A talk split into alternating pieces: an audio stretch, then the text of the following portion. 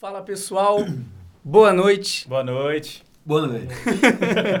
Com vocês mais um episódio. Hoje é o décimo primeiro? Décimo primeira. Décimo primeiro Tá episódio. crescendo, tá crescendo. Exato. Legal. Sempre caminhando, né?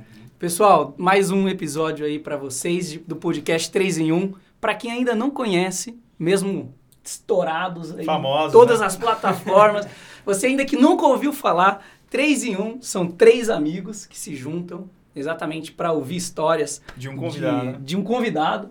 Exato, é uma roda de amigos, tá, gente? Então não é uma conversa teológica, não é uma conversa profunda, é muito mais descontraído. E três amigos que se juntaram porque são apaixonados por histórias. Histórias de homens simples que são usados por Deus de uma forma sobrenatural. É. E o nosso objetivo é exatamente que essas histórias cheguem até você aí que estão assistindo em casa e que vocês possam ser impactados assim como a gente sempre é. Né? Perfeito. E quer falar alguma coisa, Igão? Não, acho que é isso. Só agradecer, né? Décimo primeiro episódio. É, É. Tem sido uma benção aí. Vamos com tudo pra mais um. Igão? Isso aí. Não estamos levantando bandeira de nenhuma igreja. Boa. Isso aqui é uma conversa, como o Neto disse, descontraída, para vocês aproveitarem aí na Exato. casa de vocês. Exato. Então curtam aí com a gente. E hoje, pessoal, confesso que estou um pouco ansioso, nervoso. Estamos com aqui uma celebridade do meio, do meio do missionário, Márcio Garcia, Aquaman. Aqua- Bons tempos. que hoje é, enfim. eh, Depois eu gostaria que você se apresentasse um pouco, que ele mandou um textinho completo, bem enxuto, mas acho que hoje todo mundo já deve ter ouvido falar, pelo menos da MEAP. Aqui é um fundador, e- um dos fundadores e o principal idealizador. Então, assim, todos os meios dos missionários, é um nome muito falado na nossa igreja, a igreja de todo mundo. Enfim, é um grande privilégio, digo isso do fundo do coração, um grande privilégio. A gente orou muito para que esse dia um dia chegasse. Então, salva de palmas, editor, seja bem-vindos. Até parece que vai ter. Um dia vai ter essa Um palminha. dia vai ter. Não, como você falou, né? Homens pequenos, mas que são usados por um Deus extraordinário. né? É, exato. A nossa pequenez talvez seja uma, das nossas maiores riquezas. É, exato. E, e Márcio, se você quiser, acho que tem muita coisa ainda, né, pra gente falar. Eu tenho pelo menos umas 10 perguntas aqui na, Vamos na lá. ponta da língua. Acho que pelo menos falar um pouquinho do ministério, da MEAP, né, como que funciona, como que ela foi, como que ela nasceu, pra galera já entender um pouco. Legal. Então, MEAP é Missão Evangélica de Assistência aos Pescadores. Ela nasce de duas experiências que eu tive, que de repente eu posso contar aí no meio do caminho. Perfeito. Ah, nós já éramos casados nessas duas experiências. E é, e é uma missão não denominacional Sim. que não quer tomar o, o lugar da igreja, substituí-la, mas ajudar a Legal. igreja a chegar onde ela não enxerga Exato.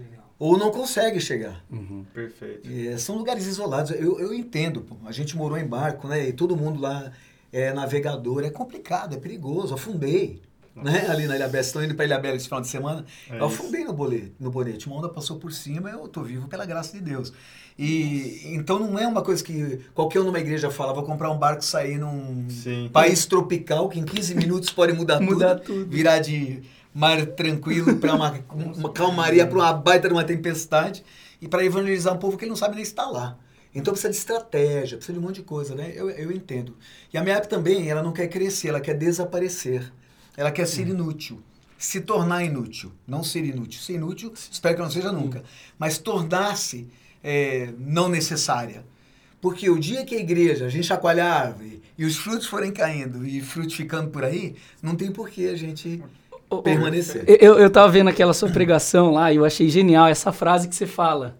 Você fala exatamente isso. Fala assim, ó, é, o nosso objetivo não é que a- nós crescemos, né? Mas que a gente, através das igrejas, a gente capacite essas pessoas e aí... e, enfim, eu achei isso muito diferente. É né, porque a gente que- é Uma igreja. visão muito boa. Né? A gente Sim. é igreja. Então, nós não deixamos de ser igreja porque a gente é missão. Nós somos igreja. Só que a gente entende que a igreja local, não é? Que tem essa, essa, Sim. esse chamado mais específico de Deus para representá-los entre os não alcançados. Daí Perfeito. a gente chacoalha a árvore. Muito bom. Boa. E aí, e, e fala um pouquinho, então, é, desde o funda da fundação dela, né? Como que foi, é, e hoje, onde que vocês atuam, né? Pra galera entender um pouquinho também onde que tá a MEAP aí. Bom, eu saí, passo um tempo me converto, sou de uma família não cristã, né? Me converto aos 17 anos e meio, não tinha 18 ainda, eh, no acampamento. E eu só fui no acampamento para proteger minha irmã. Ah, eu não sabia É, dessa. cara, não, eu era atleta, eu lutava judô, karatê, taekwondo. Meu pai falou assim, ó, tu, tu, a tua irmã vai pra esse acampamento tem um moleque e menina, mas tu vai e marca em cima. Ela é mais nova ou mais Ela é mais nova, dois anos mais nova, a Mara. Aí eu era o protetor dela. Louco, gostava de brigar. Não arrumei uma briga no Palavra da Vida no primeiro dia, primeiras horas, Mentira! eu dei um murro na testa. No Mas, Nossa, ridículo, era o moleque mais ridículo que eu já conheci na minha vida. E foi, Imagina. no, foi no acampamento que você se converteu, esse aí? Foi. Imagina não E foi a reação do cara que começou a, a me abriu, cara, me arrepiou até hoje. Me abriu os olhos para a possibilidade de um Deus verdadeiro, o jeito que o cara reagiu. Porque como eu brigava muito, eu sabia no que ia dar. Ou o cara vinha todo nervosinho, é legal brigar com gente nervosa, porque Da corda, né? lógico, é, é muito mais fácil, porque o cara erra tudo, né? Levanta o braço pra socar e deixa a cara na tua frente. ele, ele erra tudo. Ou então ele finge que machucou demais e não levanta pra não levar a segunda dele, entendeu? A hora que eu dei. É o seguinte, eu, eu fui pra sexta e o cara me empurrou. Eu achei horrível aquilo, não era horrível, né? Uma falta. Aí a hora que eu pousei no chão, cara assim da altura de vocês, né? Jogador de basquete, eu. um 1,70m só, só pra enganar, que na verdade é 1,67m. Aí eu, olha que eu pousei, virei e dei. E a gente que luta, quando não bate aqui é bondade, porque aqui quebra, essas coisas quebram, e aqui não. Então eu bati só pra dar uma apagadinha no cara, assim, na testa, mas, e esperar, esperar, porque eu não ia sair dali e esperar ele dar uma acordada pra ver como ele reagia, pra fazer, ou fazer ele dormir mesmo, né, com o golpezinho de taekwondo, que é o chute lateral, ou então, ou então tudo bem, ia jogar bola. Esse cara reagiu como ninguém mais no mundo tinha reagido. Ninguém, ninguém. Ele, ele fez assim, ele ficou primeiro deitado um tempo, balançou a cabeça, balançou os olhos. Aí foi levantando calmamente, foi pra quadra dele lá pra jogar basquete. Nossa. Ô, louco.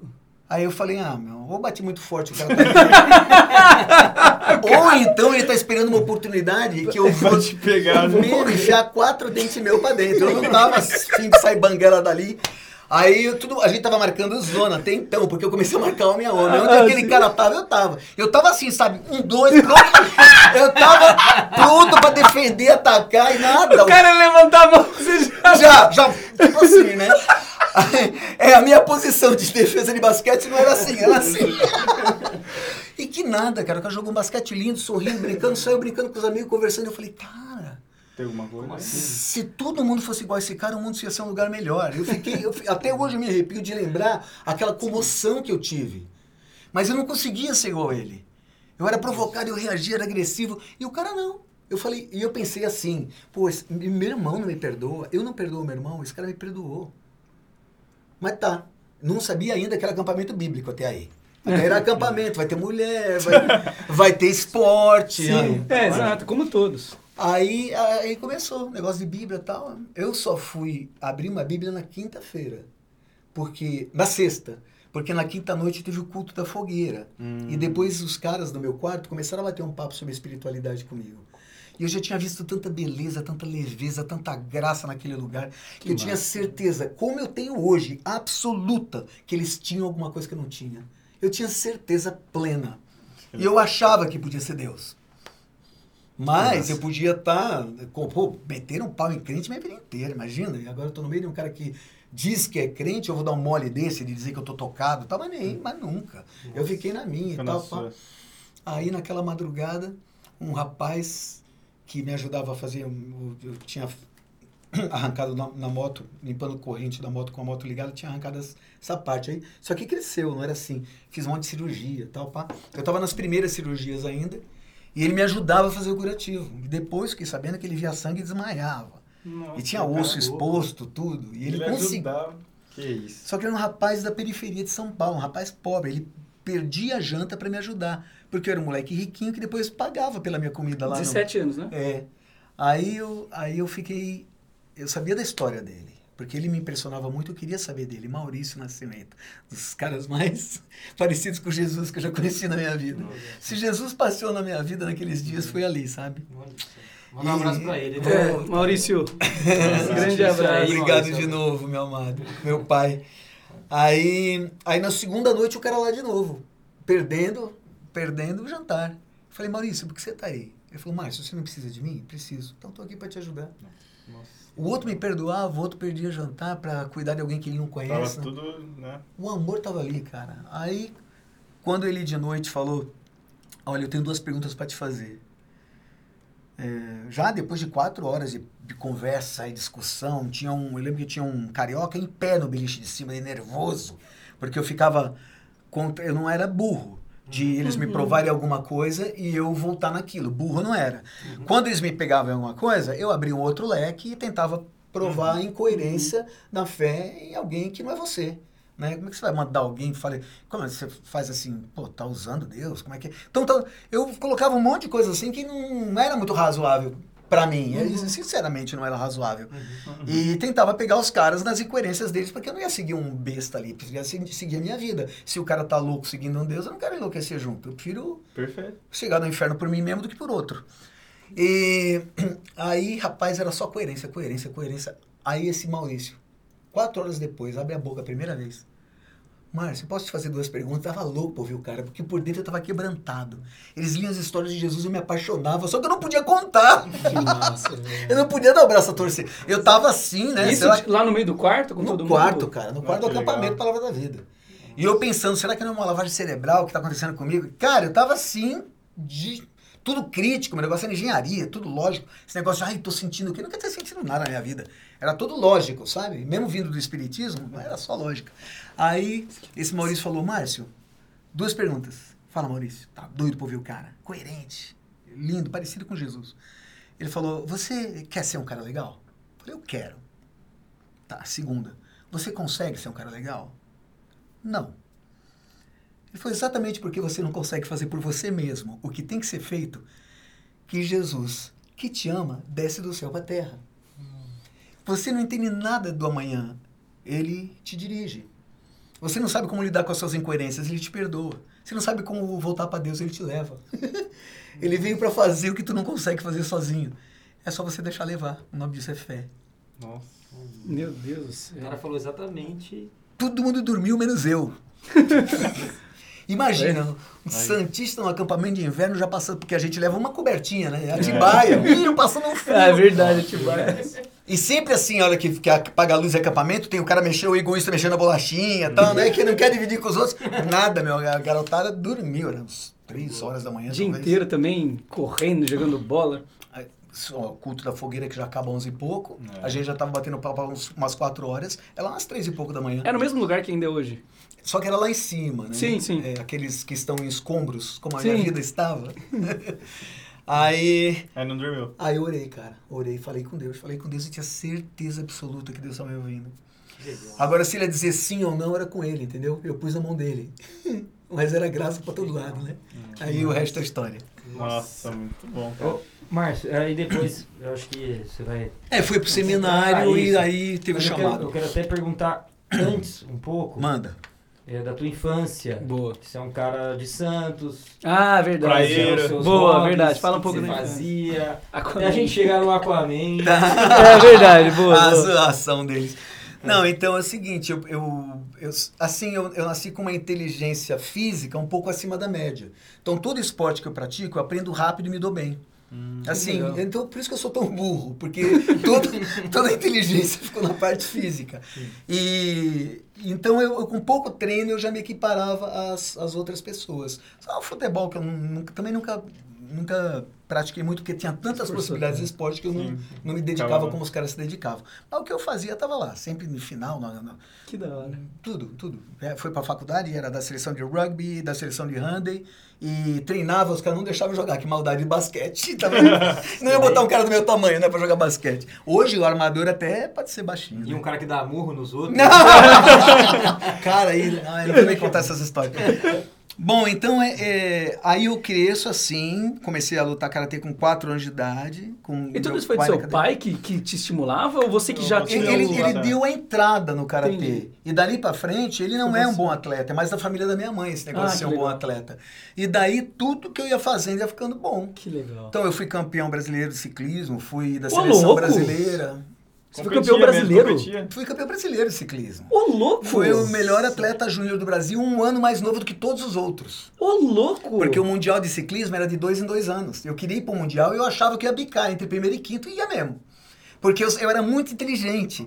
Então, quer dizer, burro, tu sabe disso, mas eu sabia pegar a roda certa.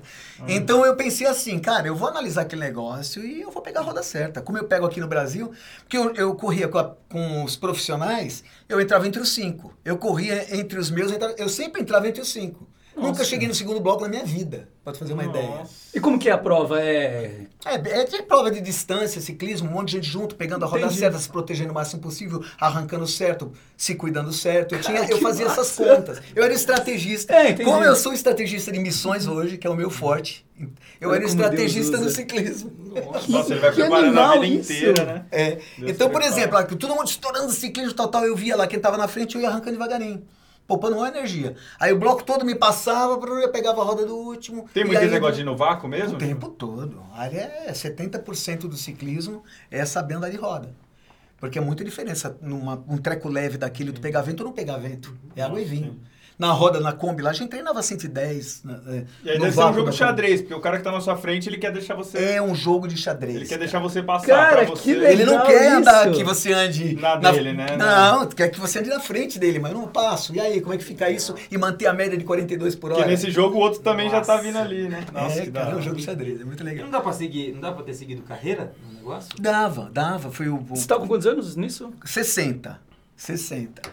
Mas lá, lá naquela época, Que? naquela época Não, eu tinha tá. 17. Ah, tá. Hoje, hoje Não, não, naquela- naquela... 12. Ah, não, tu falou, pensei que fosse agora. Eu falei. Naquela Tava época com quantos anos na época? Assim, 60. Não, não, não. Eu. Ué, mas era hoje. o cara com 120 consegue falar? Eu falei, velho, isso quer ter inteligência física, hein? Com quantos anos ele? 60. Campeão brasileiro. Eu olhei pra Não, ele. não, não. Então, daí é, aí eu fiz parte da seleção, mas um ano 16 antes. Por quê? Porque eu ainda tinha a idade de juvenil. Eu não tinha a idade de, de principal, de, de- ou do grupo mais, né? Da prim- principal, que a gente fala. Não tinha aquela idade. Mas a- o próximo ano, é, a próxima campeonato mundial eu ia ter 19. Eu não ia ser mais júnior. Então o que fez? Eu subi de categoria um ano antes para correr com, com a principal e fui o primeiro escolhido, o primeiro classificado para a seleção brasileira, com um ano menos de idade que todos os outros. Nossa. Ah, Porque eu ganhei todas as eliminatórias, inclusive em Campinas, Meu Deus do céu. no Taquaral. E chegou aí no Mundial? Você chegou aí? Aí, o que aconteceu? Era 78, 1978, quando eu tinha 60 anos de idade, era 78. Quantos anos tinha? 78. Era em 1978 e tinha Mundial de Futebol. E naquele tempo eh, não existia outro esporte profissional no Brasil, era proibido, a gente era profissional marrom. Então eu era torneiro mecânico da Pirelli. Mas nunca entrei na, na empresa da Pirelli. Mas para eles me darem dinheiro, eu tinha que ser alguma coisa na, na empresa, porque era proibido. O único esporte. ah, depois vocês leem sobre isso, muito interessante. Depois o basquete, o vôlei romperam isso, aí abriu para os outros, né? Mas a gente não podia ganhar oficialmente. Isso. Então, por exemplo, eles pagavam o meu cursinho, o cursinho dava uma nota para eles. Porque eles não podiam me dar dinheiro. Sim. Então era uma coisa muito maluca naquele tempo. E aí deram um monte de dinheiro pro esporte profissional, que era o, o futebol, e falaram, cara, isso que me do... Aí eu parei nesse dia. Saiu na Gazeta Esportiva que a gente não tinha nível técnico para ir pro Mundial. E na verdade a gente não tinha dinheiro. Nossa, lá... cara, que A gente estava rodando Interlagos 126 km a 44 por, de média. Hoje os caras com bike 2,5 kg mais leve que a gente fazem a mesma média. Olha isso. Só pra tu ver. Dá uma olhada nas médias Interlagos. É que hoje não tem mais Interlagos com subidão do jeito que era lá. Mas é, cara, a gente pedalava muito. A gente pedalava muito. Nós éramos bons atletas. E aí pegou no... no A mesma média da Itália, da Holanda, a gente tinha a mesma, mesma média. Botava a gente no plano, rodava na mesma média. Aí os caras falaram que não tinha. Aí eu lembra que eu era todo nervosinho? Aí eu já quis bater nos caras, blá. Aí parei, parei de pedalar. Aí vieram atrás de mim e tal, mas a história é longa, não vou E aí foi contar. depois disso que você começou a estudar pra engenharia? É, daí a empresa, as empresas eram nessa área. E meu irmão já estava fazendo engenharia. Eu era mais administrador e tal. hum, e- Mas eu fazia assim, "Pô, se eu tiver um curso de administração, eu só ajudo em administração. Mas se eu tiver engenharia, eu ajudo em administração perfeito. e engenharia. Perfeito. Então eu vou fazer engenharia também. Aí, aí fui fazer engenharia. E lá, mas eu me converto ali aos 17, entro rapidinho na faculdade. E lá minha vida começa a ter intimidade com Jesus. É, Agora que eu quero saber. É isso que eu ia falar. Qual foi o momento que você, meu, largou tudo e. É, não, é, Ficou é, eu queria entender assim, todo esse passado, né, do Márcio aventureiro, esportista, tudo, curtindo a vida, conhece Jesus e, e como que foi o Espírito Santo transformando o seu coração durante a faculdade e depois esse momento de entrega? Curti mais a vida ainda. É, Só não, que de um outro jeito, né? Perfeito. Então, tinha um cara, um cara, naquele tempo eram muito poucos cristãos.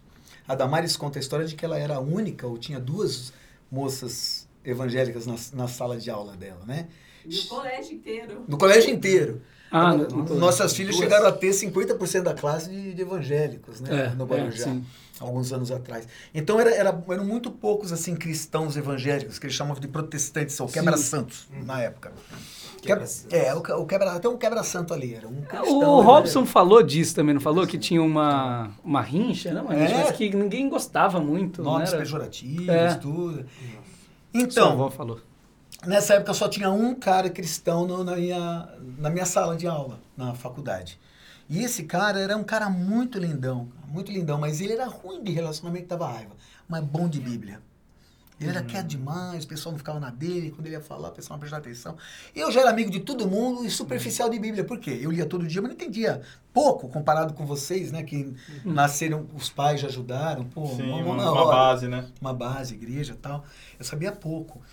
E mas eu então eu trazia a galera. Que eu tava, tinha um cara lá, um cara que me protegia, né? Ele me achava legal, então me protegia. Ele já tinha sido é, assim, já tinha vivido com uma atriz, o cara com uma vida muito louca, sabe? E e daí ele ele viu eu conversando com a Mauri e ficou assim, sabe, com cara feia, tipo, o que tu tá fazendo com o meu pupilo aí, né? Não vai enfiar essas ideias na cabeça dele. não. Então, aí eu sorri pra ele, eu pedi pra ele chegar mais, mais perto, chegar com aquela cara feia dele assim, tipo assim, olhando assim pra Mauri, né? Onde é que tu vai com esse cara? Que ele queria me proteger, né? Que ele, ele me viu um cara, ele me via o maluco que ele era ontem. E aí ele queria. Aí ele foi chegando, daqui a pouco puxou uma cadeira e foi achando interessante. E mais interessante, acab- acabou aquela cara. E eu comecei a fazer pergunta pra ele, cara, o que tu pensa disso? Amori, o que, que tu acha? Não, acho que é isso, acho que não é, papai. Lá. Quando terminou, ele falou assim. Pô, vamos, vamos nos reunir pra conversar de novo sobre esse papo? Olha que massa! O Kim, o Kim falou isso, cara. O Kim, o maluco lá. Ele que falou isso. Legal. Aí eu falei, claro! Que tal quarta-feira, tal horário? Eu nem tinha perguntado pro outro, mas eu sabia que a gente tava livre na faculdade. Tinha umas aulas de química, os laboratórios de química à noite e, e quarta era livre. Aí ele falou, beleza. Quarta-feira ele veio e trouxe mais dois amigos. Olha. Ah, Nossa. mentira. 32.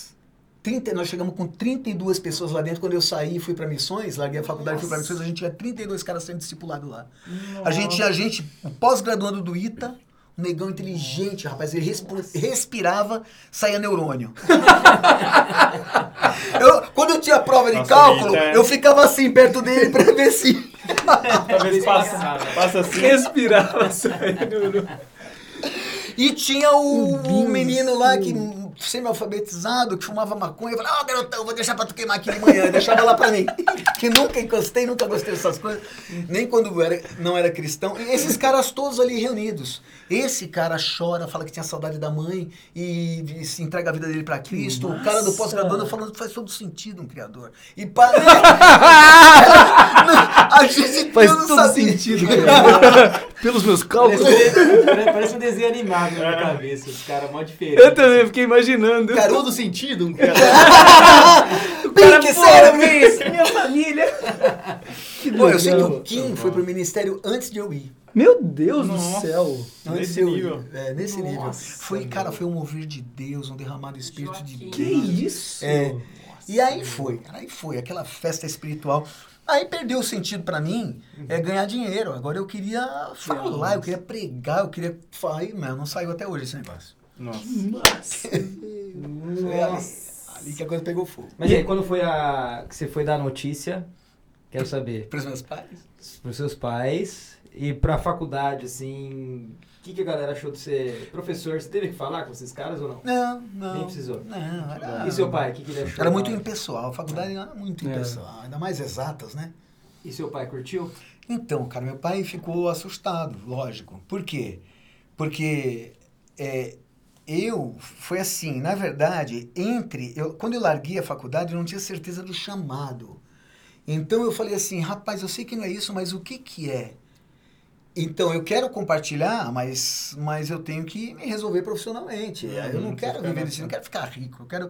Então o que que eu amo? Eu amo o mar. Então por alguns meses, quase Nossa. ninguém sabe isso no meu testemunho. Por alguns meses eu foquei em oceanografia. Cara, imagina você voltar pro cursinho para Nossa, entrar no é outro para entrar num outro curso. Nossa, é verdade. Nossa, é Depois de verdade. dois anos de facul. É, um ano e pouco de faculdade, voltar pro cursinho. Voltei pro cursinho e. E aí no cursinho foi uma festa, cara. Porque eu levei de gente a Cristo ali. Só que eu era novo convertido, então eu não, eu não era batizado ainda, bem novo convertido. Imagina que coisa mais maluca, né? Eu cara de pau pra chupa, porque pioneiro, missionário pioneiro, um dos primeiros dons que, ele, que Deus dá, essa é cara de pau. Porque tu chega numa comunidade, todo mundo te vê, tu tá chegando com o barco, uau, todo mundo te vê, Uhum. tu não vê ninguém. Quando você entra, todo mundo desaparece. É um, assim, seja mal-vindo, sabe? Seja- o máximo que fica é um bêbado mais pra te humilhar do que qualquer outra coisa, Eu não né? sabia dessa expressão, missionário pioneiro. É, pioneiro é o cara que vai chegar num lugar que nunca o evangelho chegou ainda. Que é o Ah. que a gente faz. E aí, que, quando você chega de barco? Tá, a gente vai chegar aí. É. Mas enfim. Então a gente é muito cara de pau. Então eu vou voltar lá, é pra não chegar muito lá na frente. Então esse. a- aí meu pai, quando eu, quando eu falei. é, é, nesse tempo da oceanografia, meu pai ficou meio chateado. Porque, De pô, meu, engenharia, né? É, e a empresa, agora ele vai ser. Aí já estava falando em mestrado na França e tal. E ele ia pagar, ele, ele me amava e queria me ver feliz, ele sabia que eu estava infeliz na- lá, né? Uhum. Mas eu estava feliz por uma série de fatores, principalmente por eu ser chamado e Uhum. estar lá por outra coisa. Mas não, não tinha discernido isso, porque eu não era de igreja. Nunca eu tinha pisado na igreja uma dúzia de vezes, Uhum. talvez, né? Porque eu, eu tava. tra- é, e isso é um ponto importante, hein? É- é- é- esse ponto de que você teve um, um- um relacionamento íntimo com Jesus naquela noite, até você na faculdade, como que você era você e Deus no quarto com a Bíblia? Ou você frequentava uma igreja? Tinha alguém te discipulando? Cara, eu vou fa- eu vou falar uma coisa horrível, tá? Mas é importante a galera saber. Posso falar aqui ou não? Pode. Pode. É possível você evangelizar alguém e não falar da riqueza do corpo de Cristo. Não faça isso. Porque eu fui vítima desse negócio. Então, eu, eu saí dali, não que eles tenham feito isso, mas eu saí dali achando que Bí- Bíblia era para pessoas que amavam a Deus e igreja era para fanático. Como me disseram a vida inteira. Eu não fui para a igreja, aí eu fui enfraquecendo, vocês sabem disso. É, E eu tive um outro momento, um momento de reavivamento, de entrega para Deus e, uma, e confissão e tudo mais, que também foi na Palavra da Vida. Aí que eu passo a frequentar a entendi, igreja. entendi. Entendeu? E aí eu cresço, minha fé vai sendo estimulada pelo pessoal ao redor. E só Teve que que aí quebrar essa barreira, né? É. Que Tive. você tinha da igreja, né?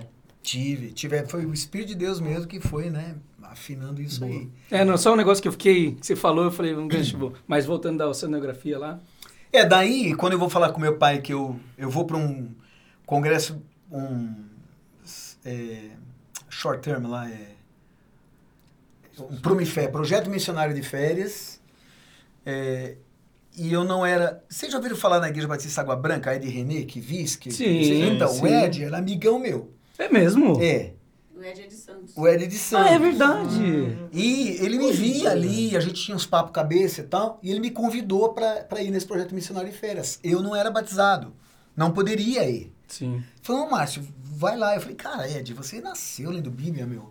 Eu, né, eu leio à noite, quando eu tenho tempo, mas... Quando eu tenho, não, eu faço tempo para ler, mas você sabe muito mais que eu. O que, que eu vou fazer? Aí o Ed, o Ed é mais novo que eu, pouco. Então eu tinha 20, 19, né? Eu tinha 19, ele tinha uns 17,5 por aí, né? É. Menos É. 16.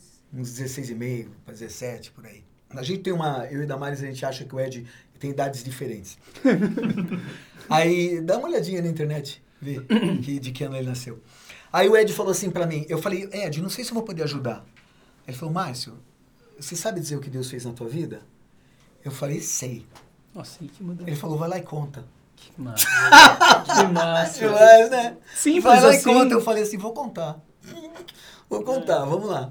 Aí fiz lá umas. Eles tinham um treinamentozinho rápido, fui lá todas as noites, fiz o treinamento. No projeto Missionário de Férias, Deus me chama para ser um missionário. Ah, foi aí. Aí que eu tenho essa convicção. E me deu a Damares. No, no, no penúltimo dia, ela vem, Olha só. os pais dela eram os nossos hosts lá.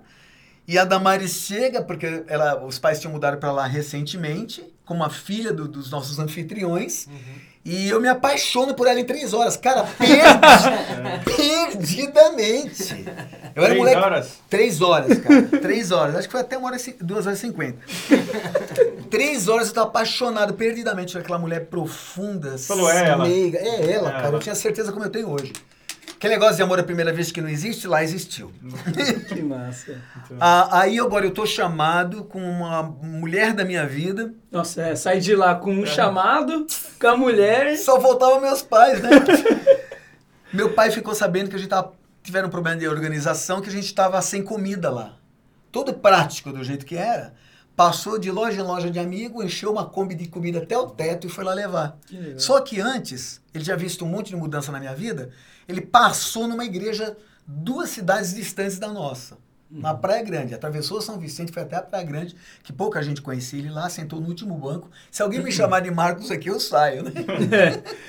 Aí ficou lá e tal, alguém estava falando que era o Paulão do Grupo Locos, que é um grande amigo meu. Paulão estava falando sobre, sobre os chamados. E meu pai estava assim, meu, ele começou a dar o perfil. Né? Um chamado é um cara aqui, pontinhos. Meu pai lá no último banco falou, ele está falando do meu filho. Mentira. Quarta-feira à noite. Quinta-feira ele leva comida pra gente. Eu chamo ele de lado, sem minha mãe, que fé tem limite. Sem minha mãe, e falei assim: Papai, papá, papá, contei a história toda. Ele falou: Sabe que eu venho pensando nisso desde ontem? Nossa. E eu vou dizer mais: Se tu precisar estudar alguma coisa, eu vou pagar igualzinho pagar a faculdade. Ganhei meu mantenedor no, na escola bíblica ali. Ele tem 57 anos. 57. Ah, então você tá, tá certa. Então ele é três anos mesmo mais novo, dois anos e meio mais novo que a gente. Meu Deus do Eu tinha 16 e céu. meio. Seu pai sozinho num culto. num culto sozinho, pronto para se mandar, os caras falando de missões. O Paulão, que foi meu primeiro mantenedor, Nossa. Gente. Cara, olha como Deus. ele nem sabia que era ele, ele ficou sabendo um dia desses que, que isso O aconteceu. cara sentado no fundo. No fundão, pronto para sair, ele ouve e entende que tá falando de mim. Aí você vai lá e fala algo que ele. Aí ele, ah, o que ele tinha, pô, esse moleque tá fazendo engenharia, agora tá fazendo oceanografia, qualquer dia vai botar a mochila nas costas e desaparecer. Uhum. né? Não vou, vou ver meu filho daqui a 10 anos. Ele tinha esse medo, ele confessou esse medo alguns anos depois. E, e aí ele ficou até aliviado. É, Tá porque... Aí eu fui para Palavra da Vida, Seminário Bíblico Palavra da Sim. Vida, curso de missões. E o primeiro, no primeiro, cara, não foi no segundo, primeira conferência missionária, alguns meses depois, Deus me chama para os pescadores. Cara. Meu foi tudo Deus assim, cara. céu. Pum, pum, pum, pum, pum. É, é. Acho que já deve ter várias histórias, que é o que a gente quer ouvir também. Essas coisas assim, né, de... É, é, a gente fica muito curioso, a gente gosta de saber quando Deus parece que chama de uma forma bem clara e específica, né? É. Imagino que você deve ter muita história assim também no seu trabalho, lá nas missões, no, no, no Sim, povoado. do agir dele mais claro, assim, né? Que a gente fala sobrenatural. né? Sim, sim. E aí vocês casaram, já pegou o barquinho e fum. Exatamente. Antes mesmo de casar, enquanto no seminário, é, porque eu, na primeira conferência missionária, maio de 81, né, eu entrei lá em fevereiro de 81, em maio, Primeira conferência. Deus me chama. Tá. Eu batizado há oito meses. E, e isso daí foi, Seis. foi assim, uma conferência. Foram pessoas falar sobre as missões de cada um. Imagina, né? Ah, eu tenho isso daqui, isso daqui. E aí um foi lá e falou assim, cara, estou trabalhando, né? Tem um projeto com os pescadores, com o povo ribeirinho. E aí, foi aí quando você olhou e falou assim, é pra mim. É. Foi assim, o cara, ele na verdade era um era um, um preletor de um seminário. Ele foi lá, deu um seminário, passou 50 minutos, almoçou e foi embora. Foi essa foi a parada dele. James William Moore, Jaime Moore, pra gente, nosso querido. Padrinho de casamento e tudo mais, amigão. Olha! Que legal. Então o Jaime vai lá e ele é aquele cara, assim, ele, ele, é, ele, é, ele é muito engraçado, mas muito profundo também. E, e ele, ele reage. Então, por exemplo, ele vinha com aqueles slides de antigamente, tudo encaixadinho, né, no magazine e tal. Uhum. Ele derrubou aquilo lá, com uns 80 slides. Não, já era, não tem mais apresentação. Mas em vez de ele continuar conversando com a gente, pedir para alguém juntar, ele começa a juntar o negócio. De costas pra gente. Então eu, todo mundo dá risada. E eu não, eu queria ouvir o cara. Porque ele, ele tinha falado assim: eu sou pastor de uma igreja lá e descobri esse, esse grupo que mora em vilas, isolados. Todos que eu conheço nunca ouviram do evangelho, não tem nada de evangelho e são pescadores artesanais. A hora que ele falou isso, aquilo entrou na minha cabeça, não saiu até hoje. Fez o. Fez um Deus clique. Fez um clique, tipo, é contigo. Mas foi tão profundo. Eu tentei almoçar com o cara, ele não quis. Ele tava conversando com outras pessoas. Tentei falar com ele, ele não quis, me esnobou. Peguei um jeito de conseguir o, o endereço dele, escrevi, liguei, perguntei o que ele precisava, levantei dinheiro para ele. Já comprei barraca, comprei é, boia e bomba pro fundo do barco dele, para quando ele viajasse não encher de água. Já fui fazendo isso antes do cara me conhecer. A única coisa que tinha feito era me esnobar, porque não quis, almoçar, não quis almoçar comigo. Só que eu tava tão tocado que eu não conseguia fazer uma oração sem orar pelos pescadores. Eu acordava, agradecia o dia e pedia pelos pescadores. Mas pedia com lágrimas às vezes. Eu, eu não estava me entendendo.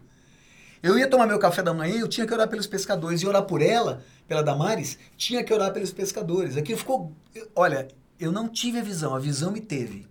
Deus do céu. Eu fui raptado, quase que abduzido. Pela visão, porque vem do alto, né?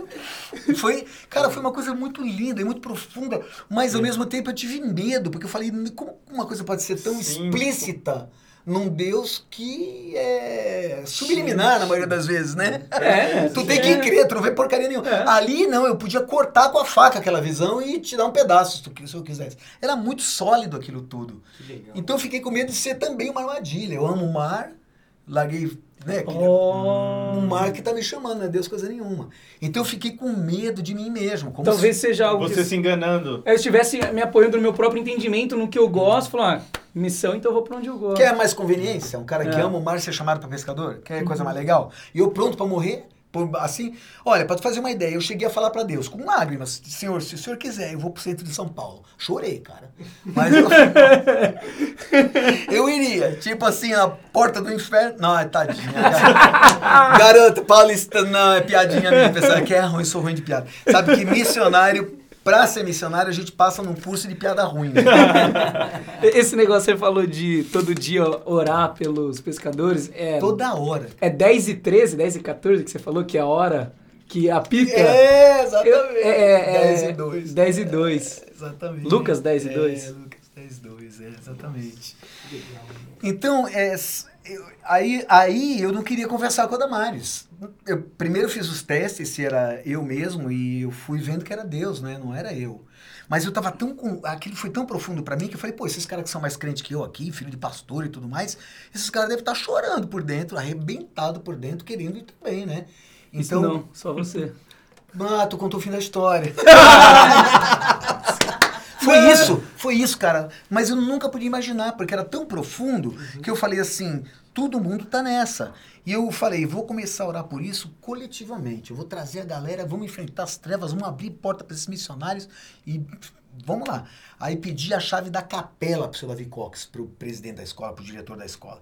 Seu Davi, o senhor pode me emprestar a capela para eu fazer o grupo de oração? Mas, Marcos, para que você quer a capela? Para o grupo de oração dos pescadores. Mas precisa capela? Não pode ser uma salinha igual todo mundo?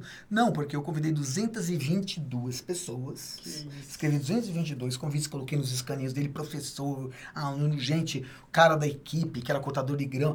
Todo Cara, mundo. que massa. Todo mundo. Eu falei, eu quero qualquer um que Deus tenha dado a visão como deu para mim para batalhar aqui junto. Abri a capela, chegaram três. Dos Aí- 200 e pouco. Aí eu saquei isso aí. Aí, aí que eu fiquei tocado. Aí, eu, aí aquele negócio de enxugar lágrima, de segurar lágrima, eu falei, Senhor, é comigo que o Senhor está falando? Com toda a minha indignidade, com toda a minha pequenez, não é possível que você está falando comigo. É contigo que eu tô falando, cara. Aí a gente abriu um mapa ali, um ainda desistiu, ficaram dois só. Na hora que abriu o mapa, um saiu. O nosso desafio é 8 mil quilômetros de costa. Até hoje. Cara, eu vou É, estacionar ali e já volto. Tira, apagou o nome. Eu vou estacionar e já volto. Deixei meu carro com a luz acesa.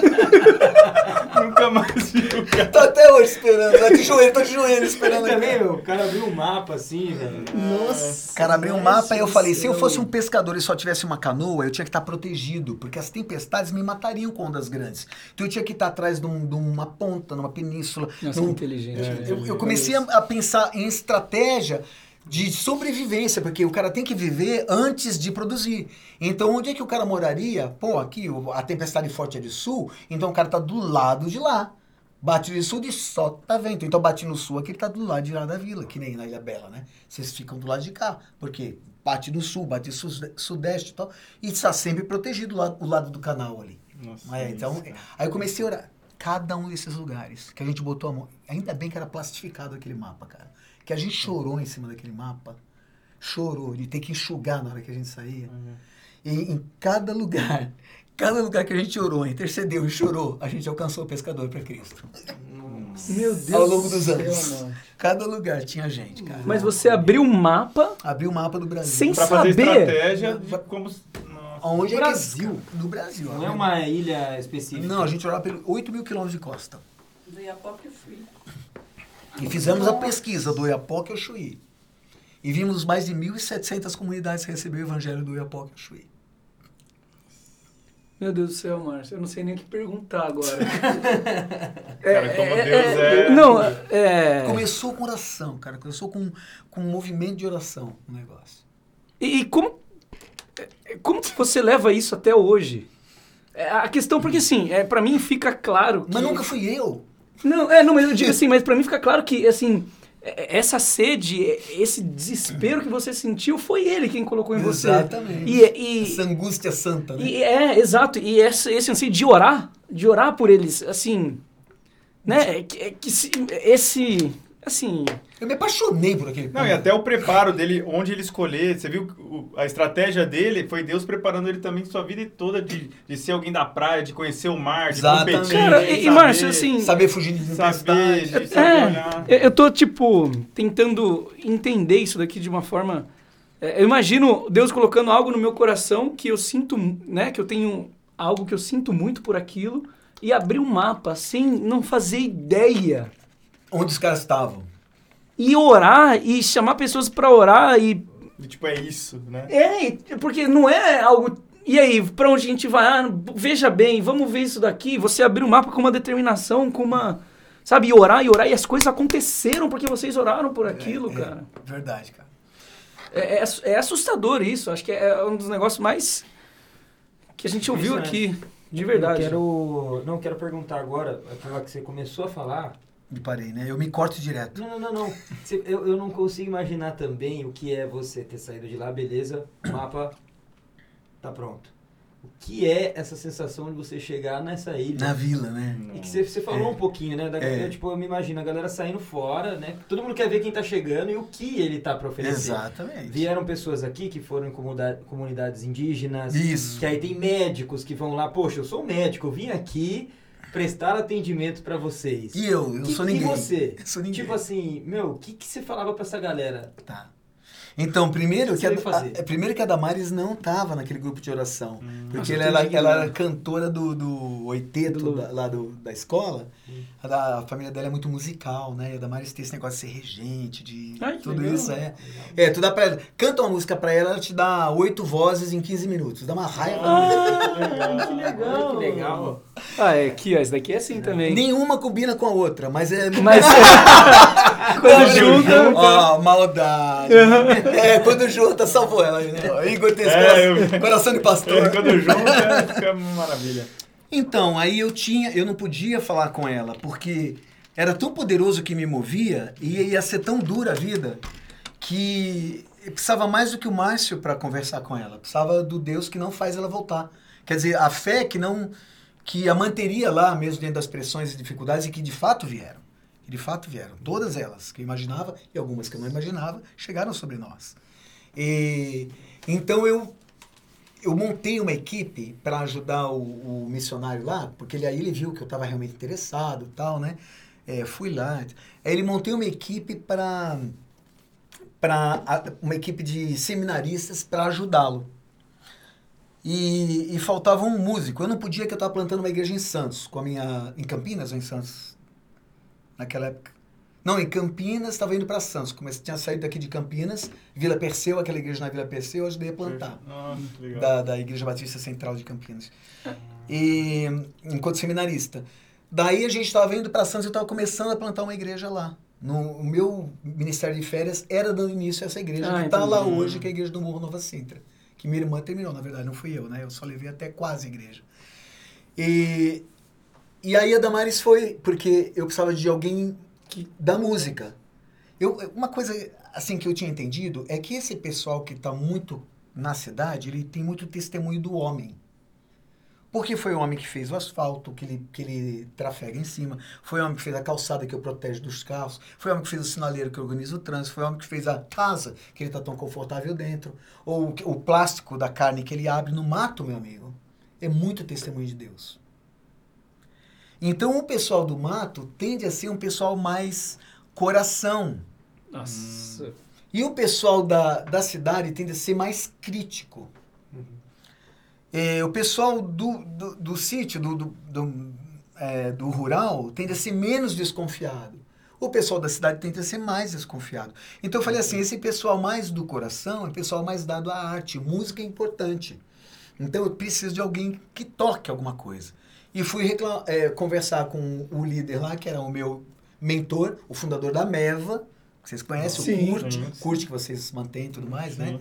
É, o seu é, Nilo Hawkins, que é um dos fundadores, ele com o José, o irmão dele, né? Foram os fundadores da Meva. E ele era o meu mentor, ele que me mentoriou no começo do, Nossa, do que legal. seminário. E ele. Eu falei, seu Nilo, eu preciso de alguém que toque alguma coisa lá para minha equipe dos pescadores. Ele, Márcio, vamos ver aqui. Dá pra- Ah, e ele falou, tem duas, dois músicos indo para a equipe da Argentina. Um toca piano e outro violão. Eu falei, piano, canoa, me dá o violão. Aí ele olhou assim, é a Damares.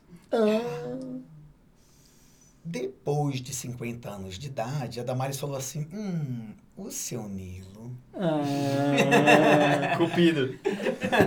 deve ter mandado, sabia da sua paixão, porque você compartilhava com ele todos os dias, e falou, a Damares não sabe, ele tá calado, não compartilhou com ela, quer ver Deus falando, dá uma chancezinha pra ela. Eu não sei porque não dá pra perguntar agora, só mais tarde, né? O seu Nilo, meu amado. Aliás, a dona Meire, esposa do seu Nilo, também tem um momento muito poderoso na minha vida. O pessoal me chamou para ser diretor executivo da missão, achava uma bobagem, eu tinha que continuar no mato, tal, papá. E duas semanas antes dela falecer, acho que eu fui o último missionário com quem ela teve lá na depressão californiana, onde ela estava morando, esqueci o nome da cidade. E, e ela, eu tinha certeza que ela ia falar o que eu estava falando, né? Ó, Ni- dona, dona Sim. Mary, querem me tirar do mato, me botar de diretor executivo, o que, que o senhor acha? tipo, vem comigo. É, não tem a outra. Ela fala assim, Márcio, não seja desobediente a Deus. Como é que você vai pagar alguém para ter visão? O que, que Deus te, te- teve, te deu? Você vai guardar isso para você? Ou você vai organizar esse negócio, vai chamar Meu outros, vai influenciar Deus pessoas? do céu. Não desobedeça a Deus. Que sábado. e morreu. Não desobedeça. Não, Duas semanas depois. É. Meu Deus, isso faz muito sentido. Todo sentido. Porque eu, eu, eu, eu também, eu, eu juro que eu estaria. Eu, eu tava pensando aqui. Eu É, falei, você já cara, perguntou pra ela se- ir na sua e falava, Claro, "Nossa, quem quer ir pro mato? que- Quem é? Quem quer ir pro mato com a família toda que nem a gente tava? As nossas filhas foram aprender a atravessar a rua com 12, 12, 14 anos de idade. Elas eram do mato. Com, de, com cobre elas iam bem, mas com carro elas eram péssimas. Então, é, é- e, então todo mundo ia dizer, pô, deixa o cara no mato, ninguém quer estar lá. Tem um monte de gente que quer liderar essa missão, ainda faz fila aqui.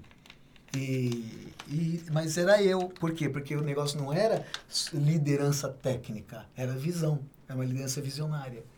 Meu Deus do céu. Aí, rapaz, eu fui, olha, três meses que eu não podia orar diante de ninguém, mas isso é uma história para depois.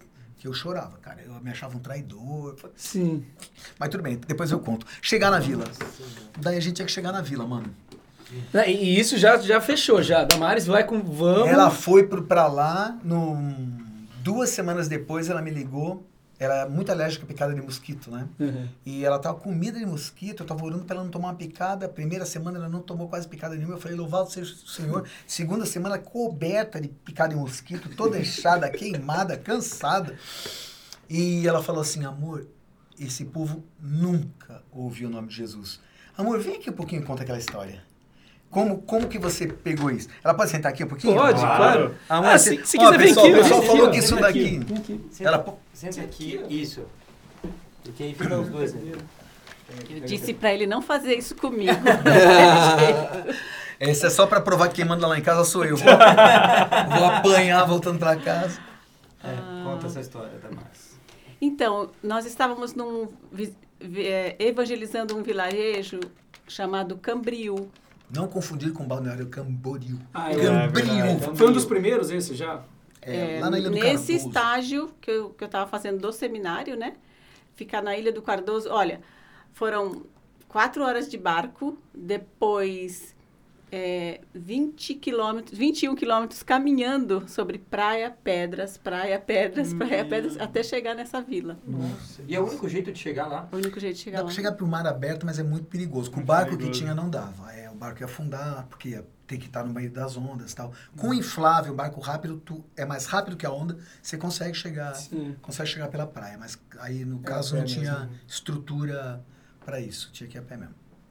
Aí uma das seminaristas estava contando a história de João Batista, porque é o padroeiro da região, então a gente ia chegar com o evangelho por meio do conhecimento que eles já Legal. tinham, Não né? importa que ele cresça, que eu diminua. O Isso. papo era esse. Sim. É. Não sabiam que era Jesus. Quando eu disse que João Batista era primo de Jesus, não sabiam que era Jesus. Eles falaram assim: não mora aqui, deve morar em outra vila. O quê?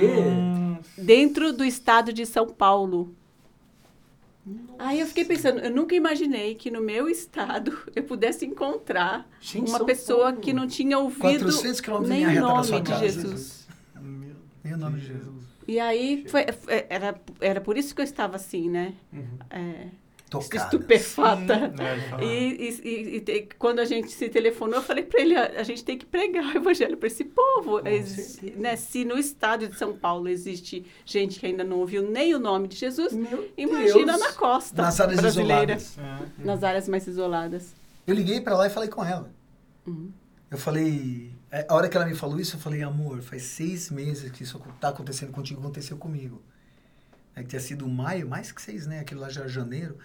E aí eu coloquei meu coração, cara. O que eu vinha sozinho, vivendo sozinho, Compartilha. compartilhei com ela. Próxima carta.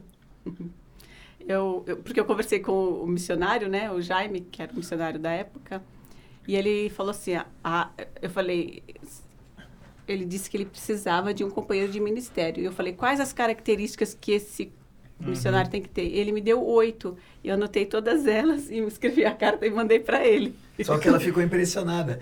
Porque tudo que ele falava, ela falou, meu, não acredita, tá escrevendo Márcio. Menos uma, certeza absoluta de que é o chamado de Deus. E a gente ia testar com os nossos pais, pastores, líderes, conselheiros. E aí foi todo mundo. Nós temos essa carta até hoje guardada. Ah, isso é um negócio que você falou que eu, eu fiquei com dúvida e acabou passando batido. Quando você falou assim, é, eu achei muito, muito legal, muito sábio. Deus falou no seu coração sobre aquilo, só que vocês ainda colocaram, né?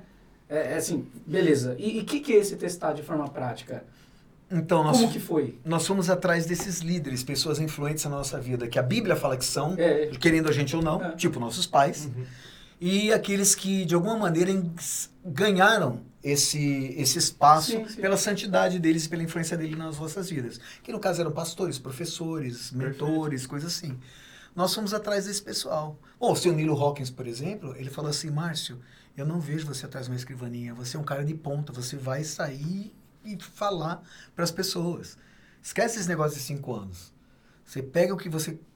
Você não vai nem aguentar cinco anos aqui. é. Você pega o que você juntar, vai e faz o que Deus está te chamando para fazer. Apoiou. Os nossos pastores. Ó, para fazer uma ideia, Nossa. eu, no meu último ano de seminário. Desculpa, amor, eu te cortei. Não?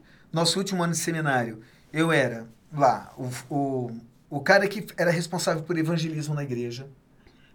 Primeira igreja batista de Santos, centro da cidade, porque ela tem cento e poucos anos, a cidade não tinha praia naquele tempo Santos. Santos, praia, tinha que ir a cavalo de praia, né? Quando ela foi, quando ela nasceu. Ali, do lado do porto, que aconteciam as coisas.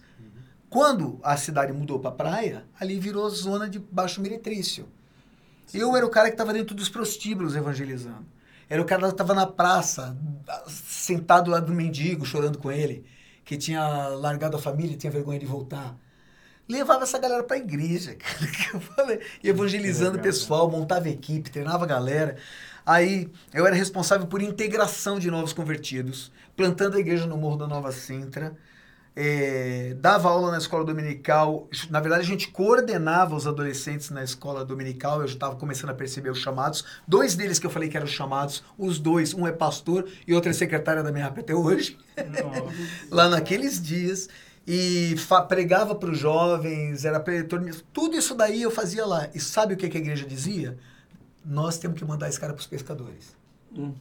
Porque Uhum. vazava de mim essa paixão de tal jeito que eles começaram a falar, uma vez por mês a gente paga e tu vai pra lá.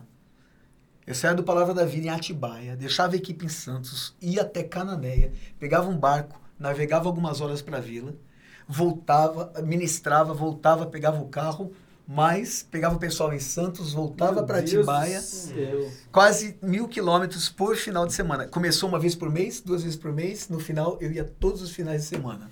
Minha igreja bancava, pagava. Porque com tudo que eu fazia lá, eles sabiam que eu era chamado para isso. Testemunho. Isso, isso faz parte da construção da convicção. Sim, sim, sim. Essa prática, né? Essa... É, é. A galera que te prática, acompanha, é. a galera que te acompanha fala, a gente quer ver o cara, quer ver o cara lá.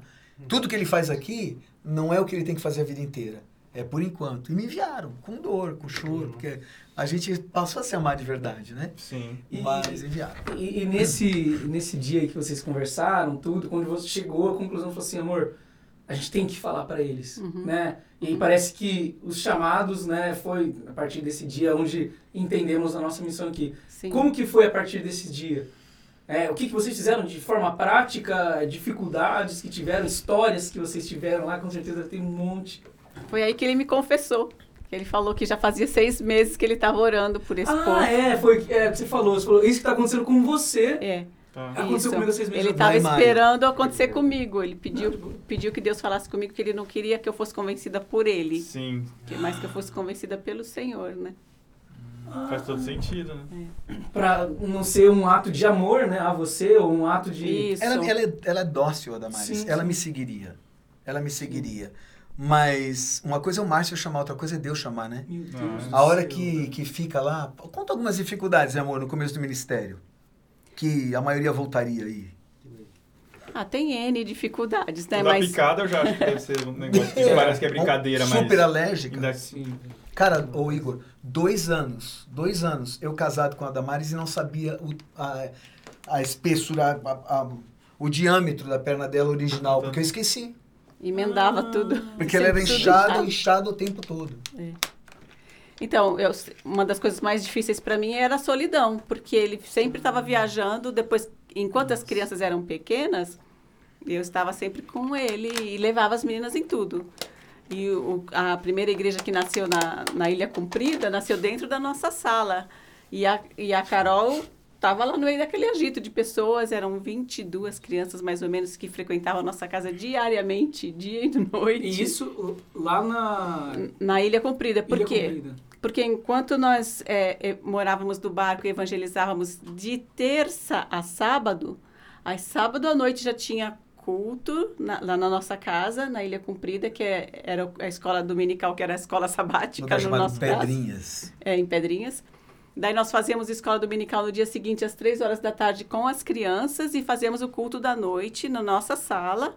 E, e eu separava as crianças, eu dava a escolinha para as crianças. Quando você fala morar em barco, é, literalmente? É, é, é, Literalmente. a nossa, porque a gente só ficava em terra no domingo, sábado à noite, domingo e ah, segunda. A gente saía segunda ou terça? Terça, a gente passava na balsa das seis da manhã. Das seis da manhã. A gente levantava Fazia às três. feira, fazia feira, aí você arrumava o barco e aí nós É, segunda-feira ia saíamos. fazer manutenção no barco para aguentar mais uma semana. Então a gente trabalhava, trabalhava todos os dias. Para mim, a, se- a segunda-feira era de descanso. Era o dia que eu lavava toda a roupa, lavava toda a louça do Sim. barco de novo, porque durante a semana o barco era lavado, com, as coisas eram lavadas com água salgada, né? Sim, sim.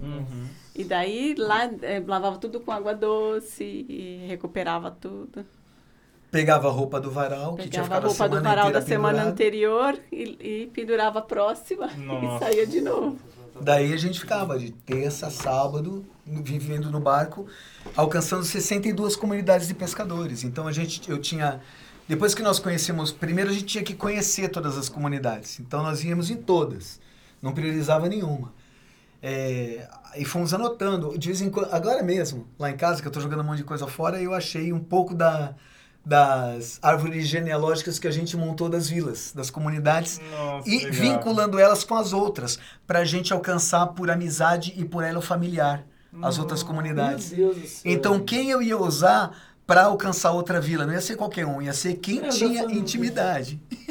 Perfeito. E, e, é, até entrando nesse ponto, que acho que vocês dois vão ter histórias disso, a chegada, que é a maus- ma- mal-vinda, como é que é que falou? É, Sejam mal-vindos. todo mundo sabe falar, É. sejam mal-vindos. Eu, né? eu lembro lá naquela sua pregação, você falou assim, cara, se for um cara es- abrir um bar, é querido por todos, né? Se for um cara pra... Enfim, todo mundo quer, mas você vai lá o pregar o evangelho. evangelho, é... E aí você... ah, enfim, tem várias Porque tu imagina só, um lugar onde Satanás sempre teve todo mundo. Ninguém atrapalhou. Não veio a mensagem da graça, a mensagem do poder da salvação, de arrancar das trevas. Uma vez eu eu estava evangelizando um ateu e num determinado momento ele foi perdendo, cara, na lógica. Foi perdendo uma, duas, três. A hora que perdeu meia dúzia, ele ficou todo nervoso e falou assim, berrou, cara. O cara foi grosso mesmo, né? Levantou e falou assim, eu acredito num Deus que manda as pessoas para o inferno. Eu falei, eu também não. Eu acredito num Deus que tira as pessoas de lá. Elas vão sozinhas sem ajuda de ninguém. Aí o cara parou, depois me escreveu uma carta, acabou se convertendo, foi para uma igreja. Nossa, Esse legal. ateu aí. Uma história foi interessante essa. Mas ele, então, é, imagina, É isso, ali tá, é uma guerra, literalmente. é uma guerra, cara. Uma guerra. É uma guerra. Teve uma senhora que veio com lágrimas nos olhos me pedir perdão antes de ser batizada. Porque ela eu falei, querida, a senhora não tem que pedir perdão. A senhora amou a gente profundamente. Não, Márcio, eu rejeitei vocês. Por quê? Lembra uma vez, assim, assim, você bateu na porta da minha casa? Eu estava lá dentro, mas eu não abri. Porque era o seguinte, quando vocês estavam dentro de casa e falavam do amor de Deus, aquele negócio aquecia minha alma, e raptava meu coração. Quando vocês iam embora, eu cheguei a chorar de saudade. Mas três dias depois eu odiava vocês. E eu não sabia de onde vinha isso. Então, quando vocês chegavam na minha casa, eu batia, eu ficava lá dentro quietinha. E eu não atendia vocês, rejeitava. Aí vocês foram embora. E eu pensei, por que, que eu não que eu não abri quando não eles tava entendendo. quando eles falam, a, a palavra dele cuida do meu coração, mas você já tinha ido. Cara, olha a batalha que essa mulher tava, travava Nossa. espiritual, ainda antes de se converter, que o espírito tá ali, a gente, onde a gente pisa, pessoal, o espírito tá junto. E onde o espírito tá é reino de Deus, acabou, ponto final. Eu posso estar dentro de um centro de umbanda, acabou com o diabo lá, vai para outro lugar, arrastar chifre aqui, rabo ali, problema é dele. Mas ele não vai atuar ali, porque ali é reino. Onde o rei está e o rei resolveu Meu morar no Deus nosso coração, ali é reino. Então, quando a gente está lá, tem a autoridade do rei. Ali é, é- é- é extensão do reino e acabou, entendeu? Não tem. Mas a gente saía. Um, um capeta que só sabe ser encapetado mesmo, não sabe fazer outra coisa. Ia perturbar a vida das pessoas. Cara, batalha espiritual. E coisa que eu não posso ficar falando aqui, porque nós somos todos batistas e não acontece. Ah, não, não, não, não, não, não. Somos todos batistas, não. Somos todos batistas. É, já vi que vocês não são tão batistas. Não, brincadeira, brincadeira. Eu vou, con- eu vou contar uma. Gostei desse. Ela, ela não falou que não queria falar? Não, porque nós somos todos batistas, então essas coisas não acontecem, não existem.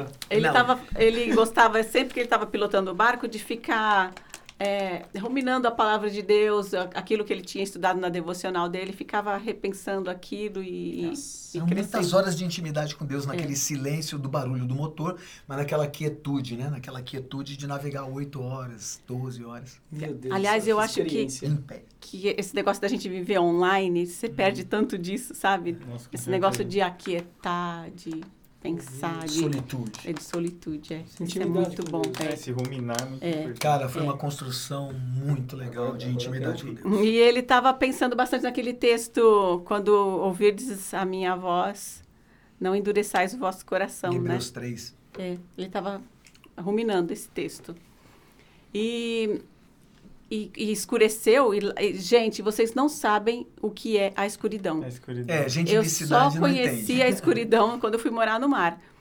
Você não sabe o que é céu, você não sabe o que é mar e você não sabe o que é costa. Meu, É um breu.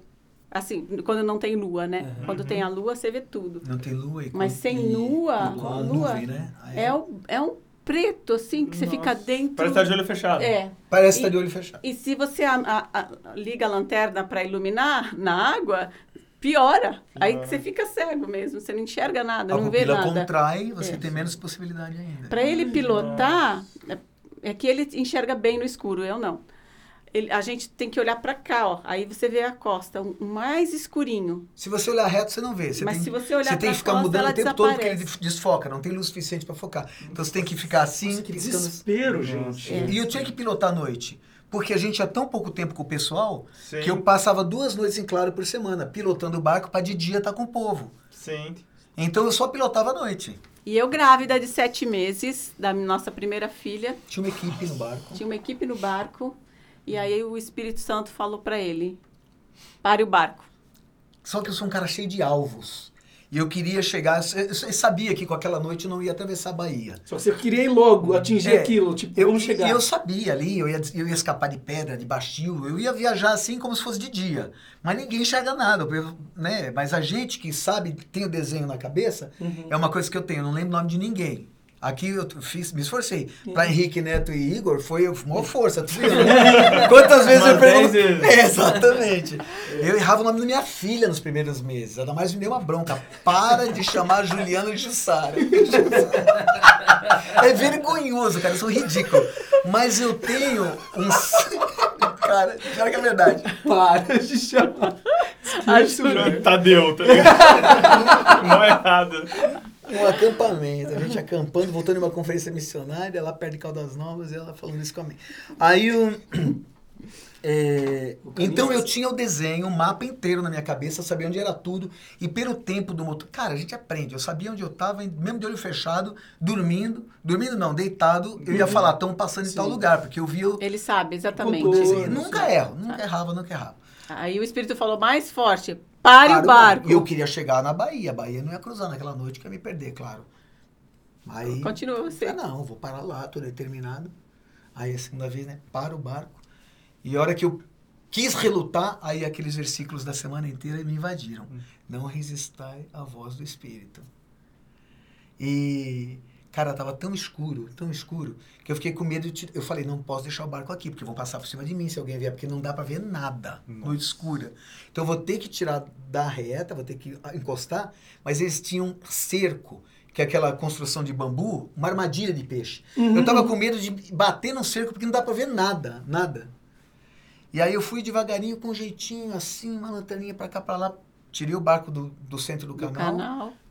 Dormimos. Afundiei e dormi algumas poucas horas, né? Porque ali Uhum. devia ser umas duas da manhã. É. Às seis apitou a, a balsa, né? É. Aí ele falou assim, amor, vem aqui. Eu fui lá fora. Sabe o que é um sardinheiro? É um barco que a tripulação é de umas 12 pessoas. Tinha um barco preto, com popa reta, que tinha quebrado. Ele estava sem bateria, sem nada, totalmente apagado no meio do canal. Nossa. Eu ia entrar com força total naquele barco, só que eu pilotava em pé do lado de fora do barco com a cabine, que é uma chapa de madeirite, na altura do, do meu pescoço, certinho. E eu ia assim, ó. Só assim, né? Vendo, e aí pela distância que eu vi os vultos, eu ia pilotando. E não tinha nenhum maluco que ia pilotar naquela noite. Era só eu mesmo que conseguia fazer isso. E tanto é que o pessoal me pagava para eu levar barcos grandes de um lugar para o outro, porque eu era o único cara que conhecia de Iguape a Paranaguá cada centímetro do canal. E eu, eu aquele treco ia entrar aqui na minha garganta, Nossa. a 18 km por hora, sem esperar, E eu E grávida. o barco ia afundar com o motor ligado. A equipe inteira lá dentro, ela grávida. Meu. Nossa. Na escuridão, se afogando. Nossa, nossa, é verdade. né? É. Eu provavelmente meio apagado, mais apagado do que vivo, porque bate 18 por hora numa garganta. É, ele, ele ia cair de costas, né? É, a- a- a- o pé ia escorregar pra cá, o barco ia fazer isso, o também de lado, aquele negócio ia me pegar aqui, eu ia sair com o pé já pro meio de motor, pro meio de tudo rodando ali.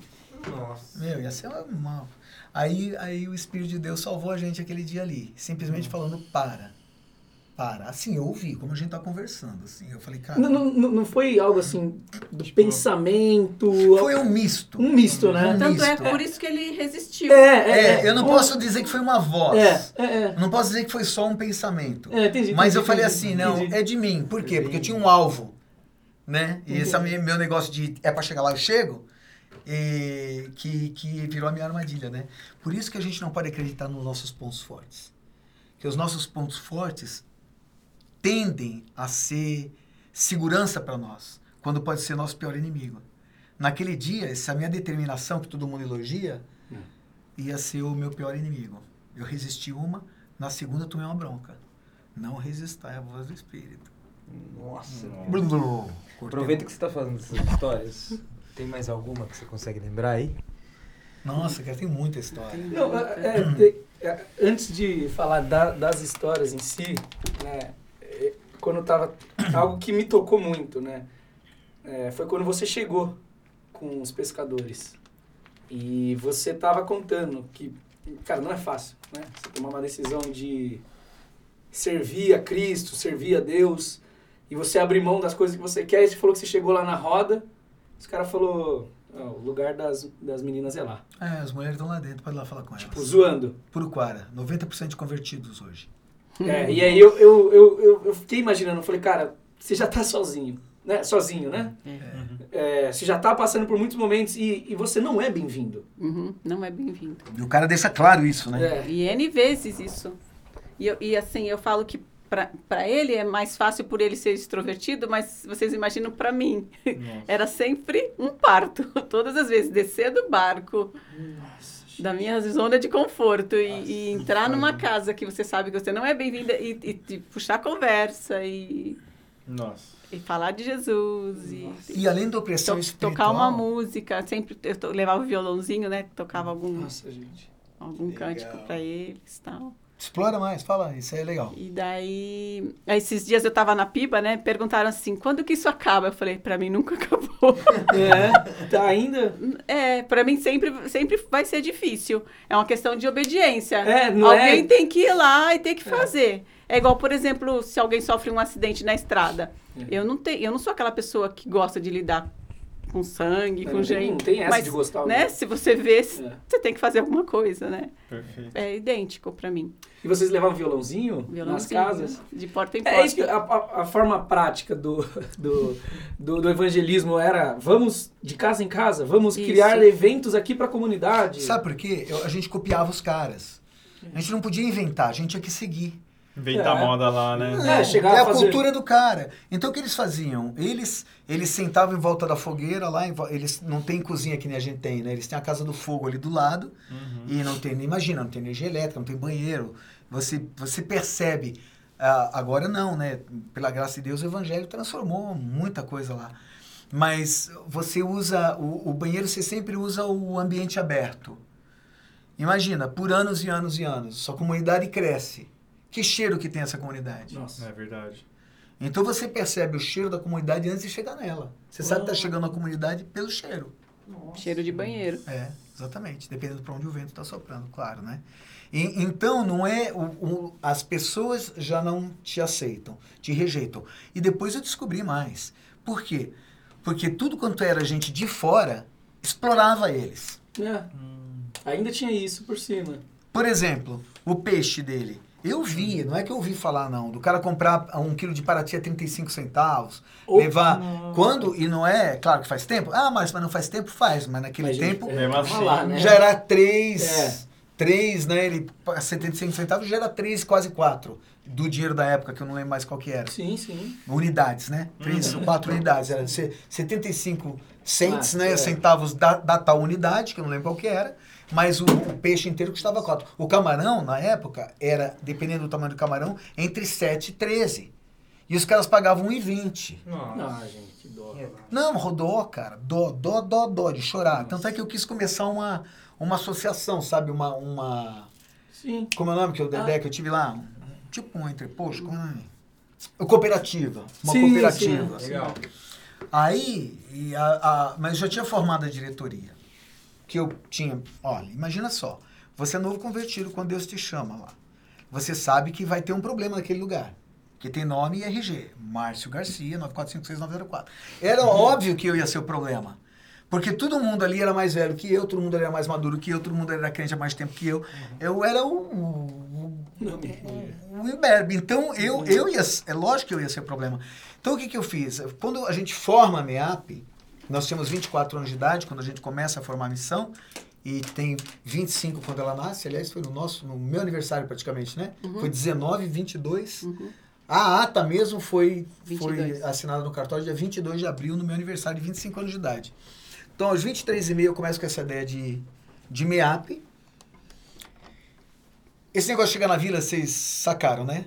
Chega na vila, vai, vai batendo papo com o pessoal, cantando uma música e dando risada e tal, comendo alguma coisa com eles, sentando no chão e aí vai, né? E tá em volta da fogueira, vai conversando com eles. Desculpa perguntar isso, só, só um parênteses. Eles chegam a perguntar pra você o que você tá fazendo aqui? Claro. É. E você fala o quê? Pergunto de onde você é. É, de onde você é. De onde você é? Eu sou de Pedrinho. O que você está fazendo, acho que os caras já... Não, a segunda frase, a frase que eu mais detestava, assim, passeando. Tá passeando então? Ah, tá passeando então? ah, veja, mais da mais tá passeando. Mas você era Paraná? É. É, Paraná. É, aquele mistura de Paraná com Santa Catarina que, que eles. O sotaque que eles têm, né? Tão lindo, só de ouvir dá emoção. cheiro de. Eu tô dirigindo a estrada, tem aquele cheiro de fogo, de fumaça, né? Que traz lembrança da gente evangelizando em volta do fogo. Cara, me vem lágrima no olho. Mas posso contar uma coisa? Claro. Que vocês introduziram falando né, do nosso sofrimento no começo, que eu falei da, da solidão e tudo mais, né? Desse, desse tipo de perseguição. Há pouco tempo, a, a missão já tinha uns 33 anos, eu acho. Fizeram um culto, eles fazem todos os anos, lá em Pedrinhas, que, que nasceu a primeira igreja na nossa casa, é uma igreja batista hoje lá. É, eles fazem um o culto da, contra a discriminação, que é o Dia da Consciência Negra. Sim. Eles Foi em transformaram. 2011 Que isso E- aconteceu. É, né? Eles transformaram em dia, em dia contra, Contra a a discriminação. Eles ampliaram a coisa. E nesse dia, uma das pessoas que tinha essa dificuldade com a gente e que perseguiu no começo, é, é, acho que ainda nem convertida é, mas ela foi no encontro. E aí, quando estavam descrevendo a coisa, ela levantou a mão e falou assim: Olha, Ficou eu em acho. pé na igreja, cara. Ficou em pé Ficou em pé. Igreja Falou assim- e falou: Eu acho que a gente deve desculpas públicas ao Márcio e a Damares porque a gente discriminou. Eu acho que a igreja ainda, eu acho que a vila ainda discrimina os crentes e eu acho que a gente tem que mudar essa atitude. Nossa! Ela era líder de um ramo do espiritismo lá. É. E para vocês fazerem uma ideia, é, amo, cara, de paixão. É igual uma irmã para mim, sabe? Mas eu amava antes e amava sempre. uma coisa que Deus dota a gente é de amor, cara. É, porque o amor é irresistível. Os caras batiam na gente, a gente amava de, de volta. Os caras rejeitavam a gente, a gente amava mais ainda. A gente não tinha como amar aquele povo. Que a gente pensava assim, rapaz, imagina, eles eles estão dando tudo que eles têm, tudo que eles têm é isso. Eles não têm nada. Como é que eu não vou amar um cara que tem tão pouco? Então, quanto mais eles batiam, a gente sabia que eles tinham menos. Então, a gente amava de volta. Então, o primeiro convertido lá faleceu por um erro médico. Ele tinha uma arritmia tremenda e criava êmbolos. Então, deu um tampão no braço dele, o braço começou a amortecer, ficar gelado, doer pra chuchu. Aí o médico ia via- viajar, o que, que tinha que fazer? Passar um catéter, sugar aquele negócio. Deu um remedinho pra ele e viajou. O negócio diminuiu. Parou no cérebro, AVC. destruiu metade, isquemia. E ele morreu por um erro médico. 39 anos. O médico ficou com medo de me Nossa, ver. novo. O médico ficou com medo, se escondia de mim, porque ele, ele sabia que ele tinha feito, que eu tinha conversado com ele, o que o senhor vai fazer? Eu vou passar o catéter, não tem outro procedimento, tal, tal, tal, tal. Aí ele fez aquela porcaria porque ele ia viajar. E era época de, época de carnaval. Quando esse cara morre, essa senhora, que recebia os espíritos e tudo mais, né? Que era um dos três ramos de espiritismo da comunidade, eram três ramos diferentes e divergentes. Ela, ela falou que recebeu o espírito do Celso lá e que ele tinha dito que ele estava no lugar de trevas, que o Márcio tinha enganado ele para ninguém seguir ele. Meu Deus. Isso foi em 1980 e... 5, 86, por aí. Foi antes? Foi, é, Ele certo, morreu em certo. 85, 85. foi logo depois. É. É, 85, 1985. Ela veio com essa. Em É. 2011, ela se levanta no meio da comunidade E, e e pede, acontece pe- essa- pede desculpas públicas. acontece essa Mas, tipo, redenção. E só que nós não estávamos lá, né? Mas informaram a gente que isso aconteceu. A gente ficou sabendo. E ela ama a gente de paixão, tanto quanto a É. gente ama. Então ela era uma das Os pessoas filhos dela são todos convertidos. Nossa. São, mi- são ministros. né? Na verdade, é uma pessoa fantástica, mas assim, manipulada pelo mal na época. Porque não sabe que é mal, que nem eu não sabia, né? E como repercutiu essa questão lá, por exemplo, do que ela falou? É. Na época, rapaz, não deu nada não. Não deu nada? Eu achei que Amém. aqui ia dar. O que aconteceu foi só a igreja crescer, crescer, Nossa, crescer. Que bem. Sabe o que, que é? Não é que as trevas não reagem, só não ganham. É verdade. né? Não ganham. É, O vai pau- reagir. como é que trevas vai ganhar de luz, cara? É. Uma coisa que eu Vai digo, tentando, tentando ali, né? que as nossas filhas hoje estão no campo, né? É só. E, e São quando a- missionários é, são logo- missionárias. é só luz se impor, né? E quando elas compartilham assim essas dificuldades, eu lembro sempre para elas do de Neemias, que quando quando começaram a per- perseguir e tentar atrapalhar na reconstrução dos muros, ele falava assim, né? Você está mentindo, vamos trabalhar. É, é isso. É isso. né? Tipo, Cê- ok. É mentira isso, É. vocês estão, né? E vamos trabalhar, vamos fazer Ó, o muro. A gente passou por grileiro de terra, aliciador de menores. Falavam que eu pegava crianças e levava para prostituí-las em outras vilas. É. Uma vila de 50 famílias, sobe uma criança. Quanto tempo demora para tu perceber que sumiu uma criança? Cinco minutos? Três? É, Quatro? Ou seja, nunca sumiu nenhuma. Mas eles conseguiam contar isso, falar isso. E que eu era explorador da fé dos outros. Vivia, Saiu- vivia da boa fé dos inocentes. Saiu capa, capa do Estadão. É. Capa do Estadão. Evangélicos invadem praia de católicos. O que aconteceu? A gente começou a evangelizar e um monte de gente começou a se converter em tudo quanto é Uhum. lugar. Inclusive os líderes das igrejas católicas.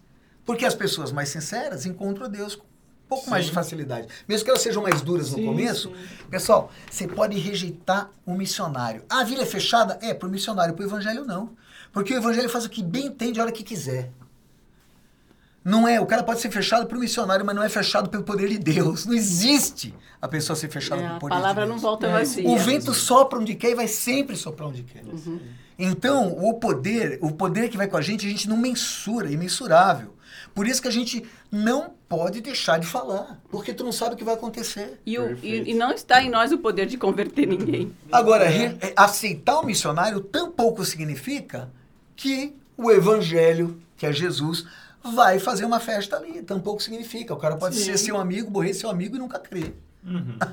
Que nem esse cara aqui, quanto acampamento pra crer, né? É.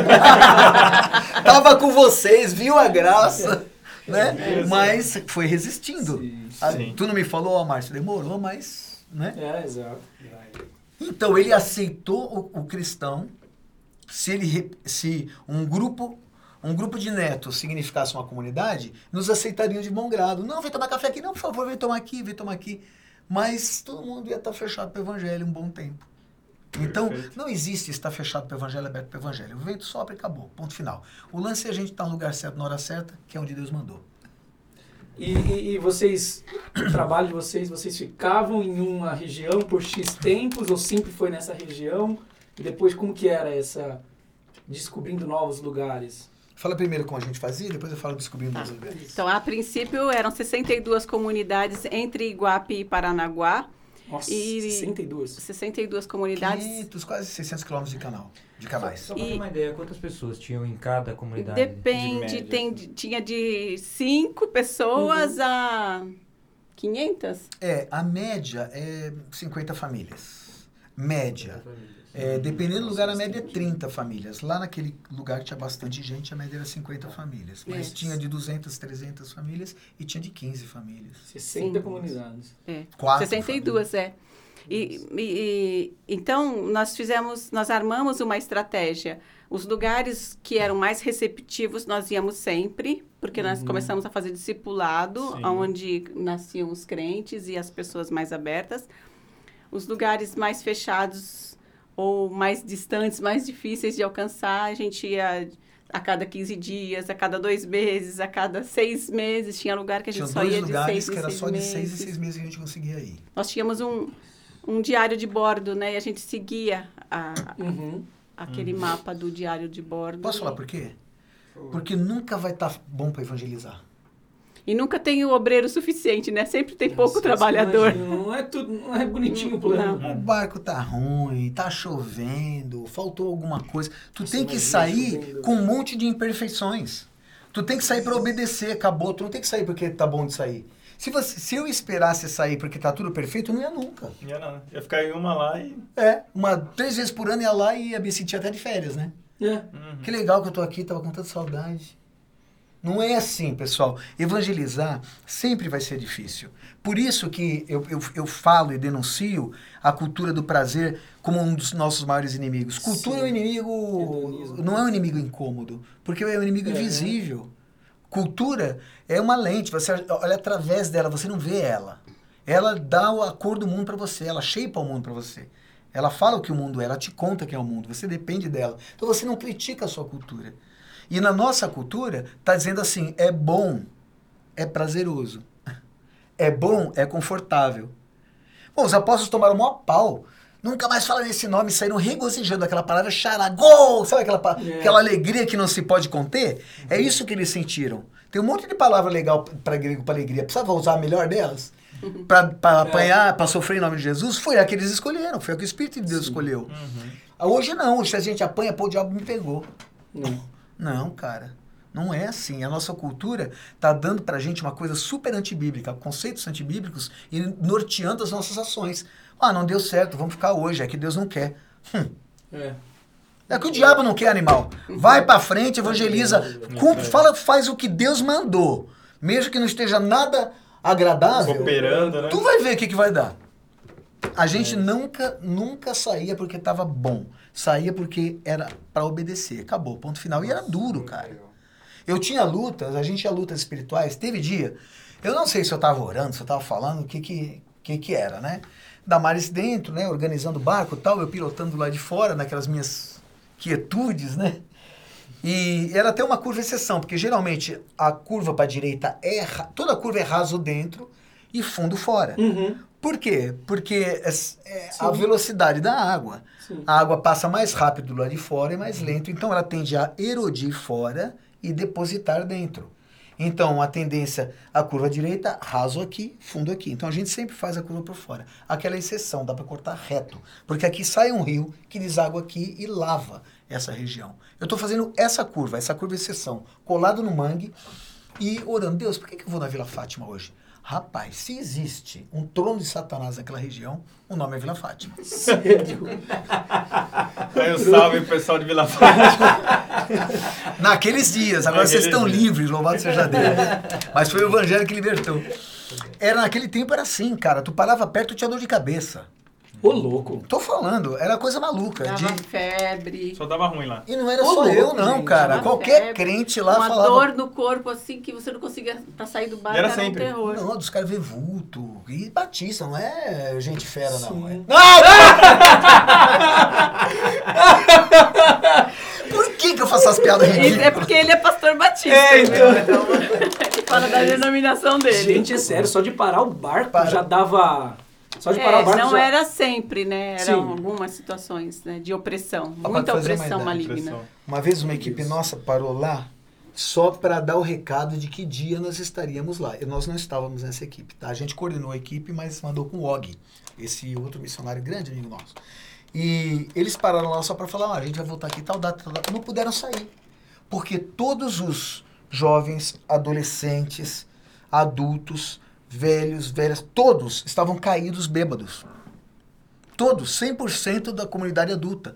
Então, tinha criança chorando, bebê com fome, e, e porque tá todo mundo caído, com, feito moscas, bêbados, todos, todos, todos, todos. Não tinha um adolescente, não tinha um, ninguém, só criança que não estava bêbada, todos caídos.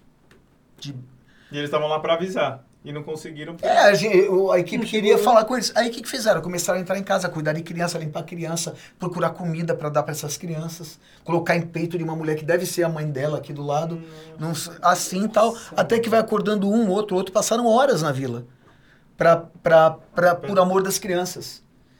Imagina um, um- um lugar assim, entendeu? Um lugar assim, onde você é rejeitado, onde você. tudo mais. Então era, era muita batalha espiritual o tempo todo. E você tava no barquinho lá, É. orando. Aí eu tô, eu tô orando e eu orei. Senhor, por que, que eu vou na Vila Fátima? Eu sei exatamente o que vai acontecer lá. Eu vou chegar lá. Não dava pra chegar porque era assim, raso, raso, raso, raso. A vila tá aqui. Eu tinha que passar a vila primeiro e depois voltar. Era extremamente constrangedor. Já começa por aí, já. A hora que passava, todo mundo já se preparava. Não era eles, era o mal que preparava os caras para receber a gente. Ou desreceber a Isso. gente. Então a gente já chegava com toda a rejeição, palco de rejeição armado. Aí lá é muita lama, e lá a gente não atola, a gente suruca. Eu suruco, tu suruca, nós surucais, nós suruca. É, é o verbo surucar.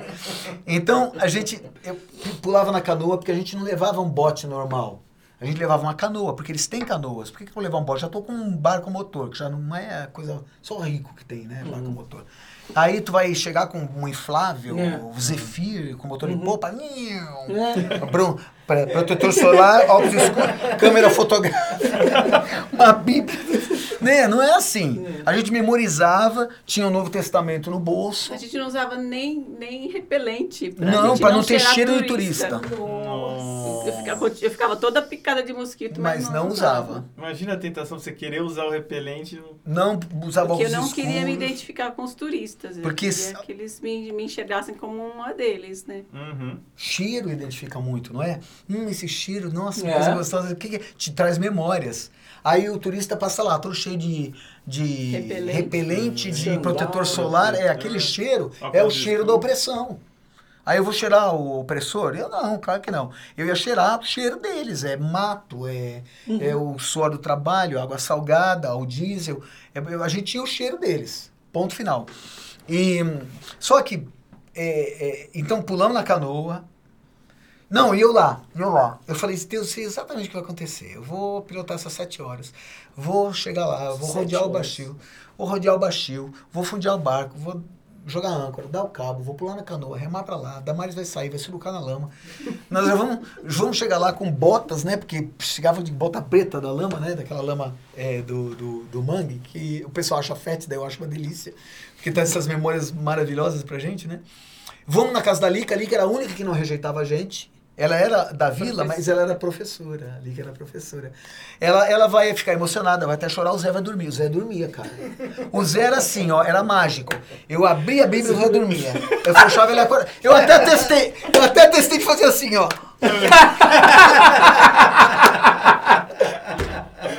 Cara, era mágico. Era, era uma opressão espiritual tão grande que aquele homem sofria. Eu tinha pena, pena, cara. Era, era um outro nível de misericórdia. Eu tinha pena dele. Eu falei, é muito demônio, cara. Não dá pra mim a palavra de Deus sem o cara dormir. Mas o cara dormiu a noite toda, por, colocou a rede, dormiu mais três horas, não tá cansado nada. Não vê a hora de começar aquele futebol e dorme a hora que tu abre a Bíblia. Mas não abre pra tu ver se ele dorme. Era- Nossa. cara, era uma coisa louca, espiritual.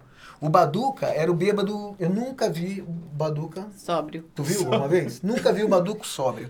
Sempre bêbado. E o nome dele era Salvador. Mas ninguém sabia. Porque todo mundo chamava ele de Baduca. Ele passava por mim, olhava, olhava pra minha cara e falava assim: Meu nome é Salvador. Cara, era, era assim. Era, vocês não, não imaginam o nível de, de opressão espiritual e tudo mais. E você vai lá e ama os caras de volta. Aí eu tô lá. E, e aí depois eu pilotando e falando, por que eu vou na Vila Fátima? Era o dia a dia, então eu ia. Mas eu, eu achava que era uma perda de tempo. Uhum. Entre orando e conversando comigo mesmo, eu falei, essa frase veio à minha mente. Não falei, veio à minha mente. O que eu vou fazer na Vila Fátima, né? É começando a criticar o meu schedule, né? Aí entrou uma ideia na minha mente, que até aí eu achava que era eu mesmo, né? Por que, que você vai na Vila Fátima? Assim, uma pergunta entrou na minha mente. Não foi nem perto da voz do pare lá. Uhum. Foi ideia mesmo, uma Uhum. ideia. Que eu fiquei até em dúvida se vinha de fora ou vinha de, de dentro. Tanto é que eu não discernia até a próxima. Aí, eu falei, por que, que um missionário pioneiro vai numa vila? Eu vou lá para a salvação daquele povo, não é? Aí entra a próxima frase, e eu me arrepio da cabeça aos pés. Fala assim, tá errado. Eu vou lá para a salvação daquele povo. Você tem que ir para minha glória.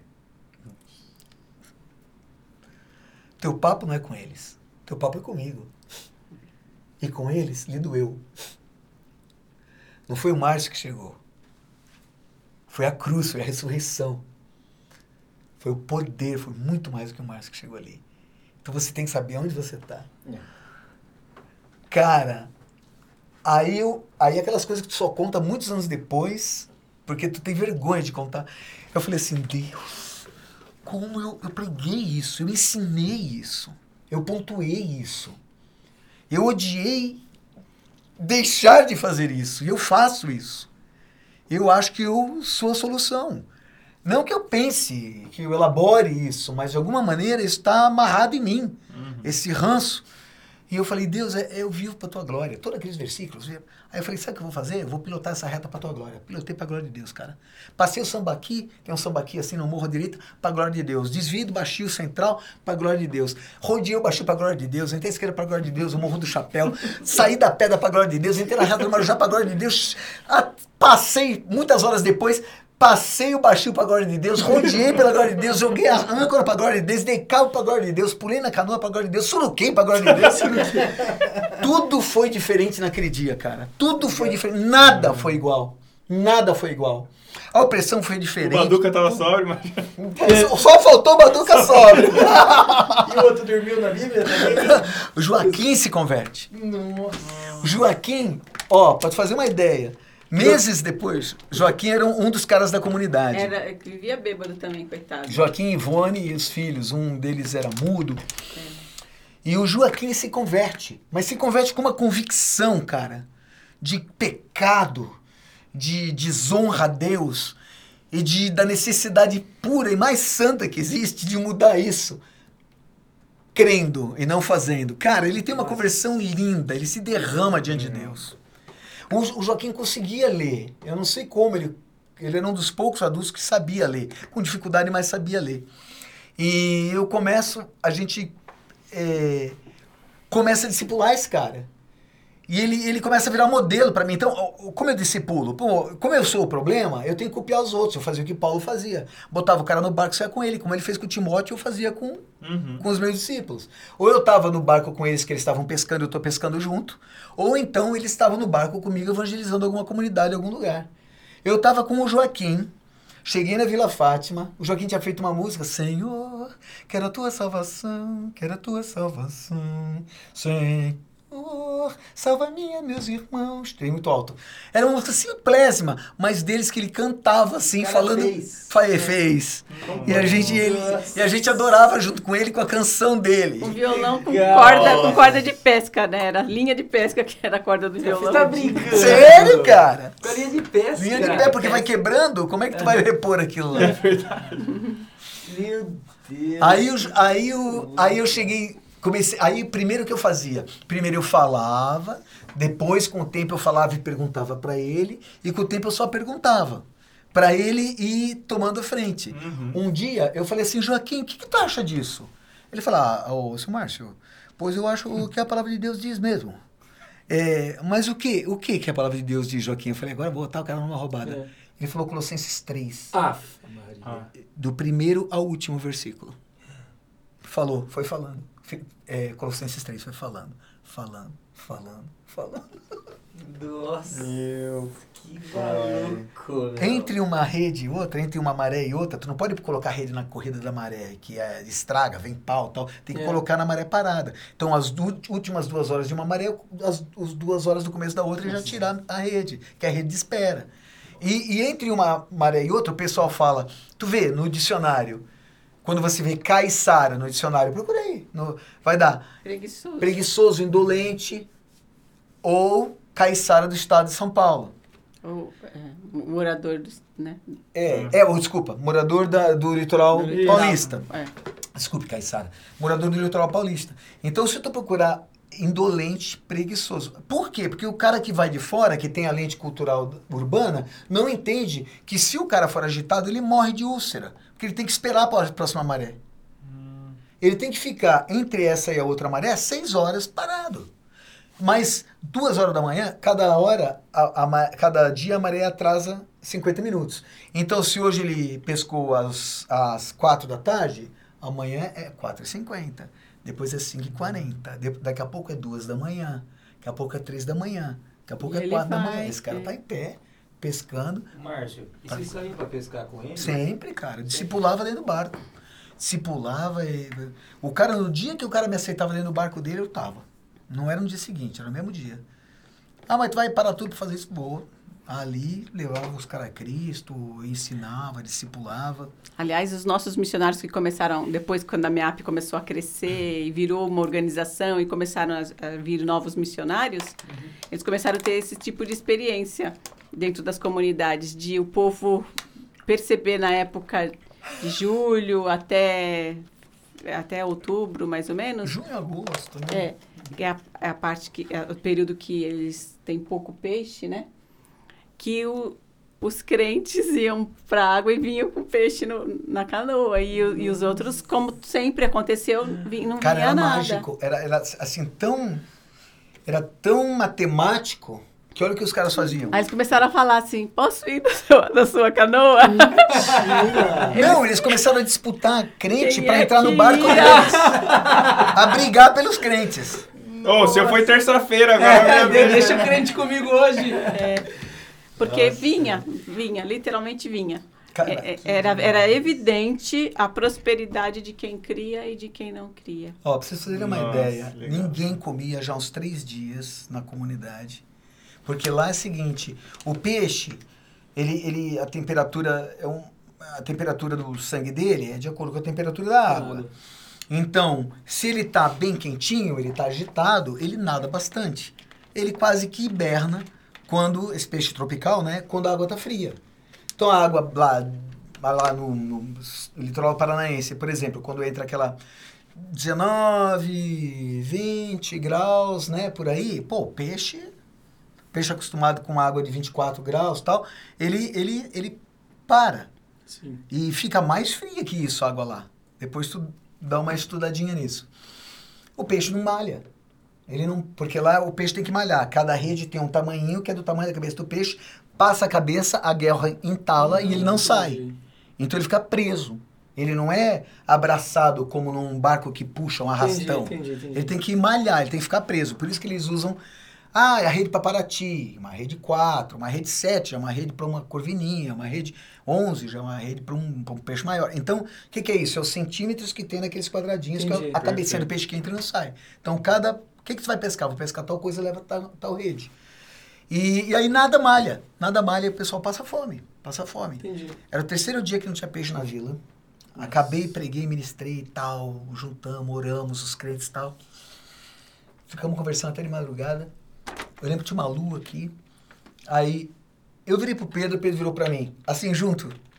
E falamos juntos. Lembra, amor? Que nós falamos? Vamos pescar. Vamos pescar? Juntos. Aí os dois deram risada, porque não tinha nada a ver, todo mundo tava descansando, porque daquela lua, corrida de mané, não ia dar peixe. E a gente ia fazer uma pescaria diferente. A gente ia bater na água, e aí tem a ardentia, né? A água brilha. E aí o peixe se assusta. E ele segue numa maior velocidade. São plânctons. É, Parecem Ah, estrelinhas tá. água. aqueles fitoplânctons, eles Sim, sim. brilham, né? Quando você passa a mão na água assim, a Sim. água brilha. E... Só em, em noites sem lua que isso acontece. Aí a gente ia colocar a rede, bater, se tivesse peixe ali, o peixe tentando fugir, bate na, na rede e a gente sai. Então, o peixe tá em algum lugar, ele só não tá nadando, né? A gente só não sabia onde era. Cara, mas a gente sabe orar. Eu e Pedro, cara. Aí a gente rede aqui, rede ali. Tava, Primeiro convertido do Puruquara. É, tava umas... Maria e Pedro, né? Maria foi, acho que foi primeira, o Pedro foi a segunda. Aí a gente... a gente vai, vai, vai, de repente, igualzinho, juntinho, como na primeira vez, falando, vamos tentar ali. E, ri- Ah. e rimos de novo. Cara, colocamos. A hora que batemos, a gente bate juntinho, né? Um na proa, na canoa, lá um aqui. Aquela ardentia, aquele, aquele. Parecia que tinha acendido uma Luzes, lâmpada ali dentro de tanto peixe. Vum! Olha, o Pedro teve que remar comigo aqui na popa. Porque. A força. Não, porque a gente encheu a canoa até a proa. Meu Deus. A gente encheu a do meio da canoa, de onde a gente estava aqui, os dois Pra caber junto, vocês dois juntos. Pra caber nós dois, pra caber os dois. A gente encheu a canoa até lá, deu peixe pra comunidade inteira. E eles, Sabe- quando vocês chegaram? com- Mó, pô, imagina, só do dia seguinte souberam, né? Que já era umas Sim, porque- quase quatro da manhã quando a gente chegou. E foi um ó, né? Como a Bíblia fala, ó, não acredito. Onde vocês pegaram esses peixes, né? A gente falou, ó, onde Deus dirigiu. Né? Onde Deus dirigiu. Mas todo mundo comeu, se fartou. Cara, umas histórias muito, muito que lindas. legal. Mas era discipulando Pedro ali. Saímos, conversamos sobre o reino, sobre, sobre a vitória, sobre as dificuldades, sobre ver o filho. Como é que é, Pedro, quando teu filho passa fome? Você, você fica chateado com Deus? Márcio, nunca vou ficar chateado com Deus na minha vida. Se tem alguém que tem que ficar chateado com alguém, é Deus comigo. Nunca eu com ele. sabe? E aí a gente andando, caminhando, as tristezas dele, que eu não posso falar aqui porque nem Damari sabe, que coisas que ele abriu o coração comigo e Uhum. que falou comigo, e as dores dele, as tristezas, que a gente foi levando junto, cuidando, pastoreando. Am- Amamos aquele povo. E imagina a gente aprendendo, né, com eles. Porque Nossa. o que eu pensei foi assim. Na verdade, essas coisas acontecem também com a gente.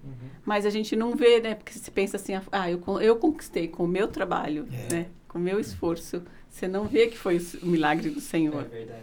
É verdade. Aquele paycheck lá É. do, do, É. do mês, na verdade, é graça. É. Falando assim, cara, né, faz pra É. minha glória, eu sou teu provedor. É. E hoje, como é que tá a sua rotina? É, entre. Você tá em mar ainda? Não, Quanto, quanto, tempo você tá agora indo só pra ver a galera? Como é que tá hoje sua vida? Então, faz tempo que eu só trabalho com líderes da missão. E com mentorei alguns líderes de outras organizações também. Então não a gente não tem tempo, a gente faz assim por amor de nós, para falar a verdade. E quando a gente vai para a vila, é por amor de nós. Porque quando a gente vai mesmo pro a gente ama tanto o povo que é tipo um beijo do céu, né? Uhum. E eu não vou começar a contar essa história de ir pra vila porque eu fico emocionado e tal. É muito tocante para mim, né? Os missionários hoje têm a idade de vocês. Ah, que entre... legal. Como, como nós sempre fomos mais novos, né? Porque a gente tinha 20 anos de idade quando a gente começou, demorou muito pra gente chegar nesse ponto de o pessoal virar pra gente, Márcio, o que, que você pensa? É, Demorou criar intimidade, né? É. Ser um amigo. Exatamente. E, e já há alguns anos a gente tem sido essas pessoas. Então, até 2019, eu era o estrategista da missão. Sim. Então, todos os. ah, então, vamos dizer assim, as, as melhores habilidades que Deus me deu, as mais práticas para o reino de Deus e que mais evidentemente ah, Deus está presente na, na minha vida, é de envisionar. Então, de alguma maneira eu sei antes dos outros para onde a gente deve ir. E eu não sei por quê, mas, mas acontece. Então eu sei para onde a gente deve ir. E aí eu pesquiso para ver se não é, testo com a diretoria, com o pessoal, para ver se não é um engano e tal. E daí a gente dá passo naquela direção, achamos, aí fazemos pesquisa, achamos mesmo um grupo isolado, sem chance. E daí eu monto uma estratégia, depois de conhecer um pouco, monto uma estratégia missionária para lá. Cada lugar é uma estratégia diferente, dependendo do que você acha e tudo mais. Cara, que massa esse trabalho. E a gente- Juro. É tipo, É, é, é- é essa região, a gente vai chegar, durante X meses a gente vai se apresentar, Vamos fazer depois a gente vai fazer coisa. esse evento, aí vamos de casa em casa. É. É, é- é tipo, assim. É, é, é isso mesmo. É mais ou menos isso, E- né? Quer e- dizer, não precisa ser essas frases necessariamente, É. mas é isso. É, Os passos. É. é. E, e, e você ora antes. Você fica orando. Antes, no meio e depois. E Por quê? aí- Porque quem é o problema? Sou eu. eu. Eu sempre acho isso desde do primeiro dia, que eu era um recém-convertido. Quanto mais eu, eu me aproximo de Deus, mais eu entendo que o problema sou eu mesmo. Entendeu? Se alguém vai fazer bobagem, sou eu. Sabe por quê? Porque a sua eu não consigo deixar de fazer, mas a minha eu consigo. É isso. Então, É importar. eu pensei assim, pô, se todo mundo pensar assim, vou cuidar de mim, tá todo mundo bem.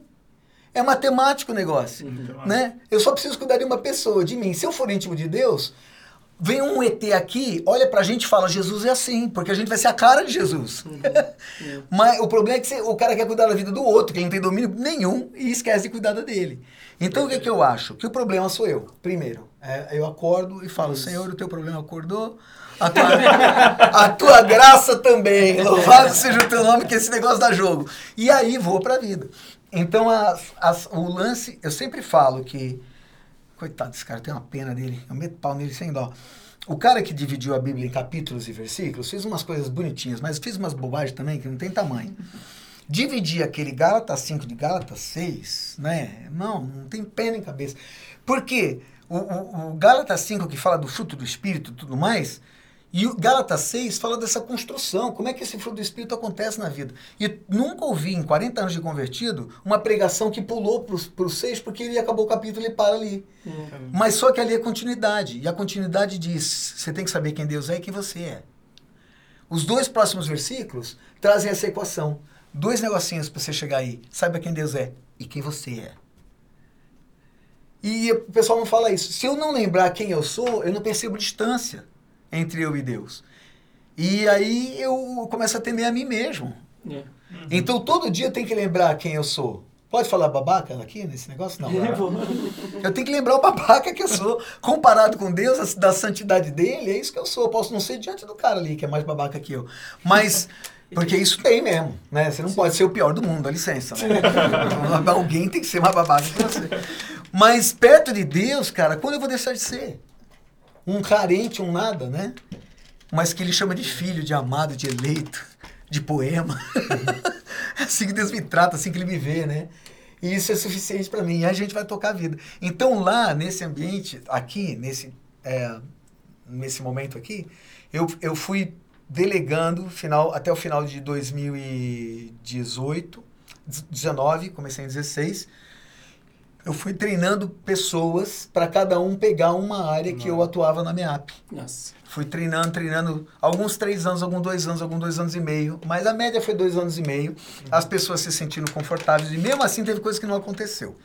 Assim, algum... Que foi aquele chamado que você falou, que você teve que sair do campo porque você tinha essa visão, que, inclu- inclusive você conversou com a Meire, né? Foi Isso. meio que sair do campo para ter essa visão e começar a liderar. Isso. É, é, isso foi lá atrás, né? Isso. Lá atrás. Mas quando ele perguntou o que, que eu faço hoje, então, até 2000 e, e, e meio de 2019, então eu, eu tinha atuava em sete diferentes áreas.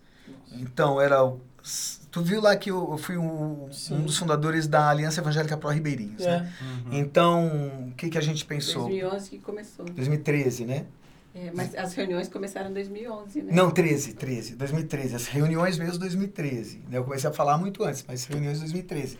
Naquele pseudo sabático. Lembra? Lembro. 2013. Então, a, então eu era, eu era o esse cara que coordenava, fazia Estratégia. é, ele era líder do grupo coordenador da Aliança Evangélica Pro Ribeirinhos. Se Imagina, 72 organizações gravitando, 50 organizacionalmente vinculadas à aliança, todo esse pessoal conversando contigo e tal, era um universo tremendo. Eu era o responsável pelas conexões internacionais da MEAP, em todos os países que a MEAP tem parceria. Então eu era esse cara que fazia, que falava, levantador de recursos, líder de base. Era, eu tinha um- uma, um- sete áreas ministeriais. Mentoreamento, conselho, conselho, conselho da MEAP, isso, todas essas áreas. Eu fui treinando pessoas para ir ocupando esses lugares e paramos um ano e três meses. Paramos mesmo, freio de mão, para entender o próximo passo. E aí chegamos agora. Então, hoje, depois que a gente chegou, a gente tava meio estouradão, sabe? Deu um- uma, uma... Sabe quando os anos chegam e tu acha... Tu não... É tão devagar que tu não percebe que tu, uma noite em claro te machuca mais do que antes, que Uhum. coisa assim. Perfeito. E a gente ficou nove meses direto na rua, assim, é, em 12 meses, nove meses, viajando e pregando, ministrando, levantando recursos, pregando. E, e aí quando a gente chegou para descansar, em fevereiro, eu falei, amor, não vou, não vou aceitar pregação em carnaval, nada disso, quero ficar dentro de casa, escondido, sabe? E aparece o Dani, o nosso genro mais velho, para ver um probleminha na garganta que ele tinha, era um câncer. E aí, 30 tumores, 10 malignos. Meu Deus. é, 30 nódulos fora do tumor principal, né? E aí ele te. Aí, bom, imagina, em uma semana depois, ele chega, uma semana depois ele tá entrando no hospital particular, porque não dá tempo de buscar SUS nem nada. Não dá. Vamos Eu tinha- Fizemos uma vaquinha. Eu devia ter uns 3.700 na minha conta. Tinha uma, uma conta de 35 mil para pagar. Aí a gente escreveu para a Igreja Brasileira. A gente fez uma vaquinha e falou: Cara, manda para essa galera que conhece a gente. Em menos de 48 horas a gente tinha 35 mil, inclusive da igreja de vocês. Nossa. Que acho que mandou uns 6, 6 ou 7 mil reais lá. Esqueci o nome do cara agora. Gente, boa, parece super famoso da tua igreja. Conheço o nome dele há um tempão, esqueci agora.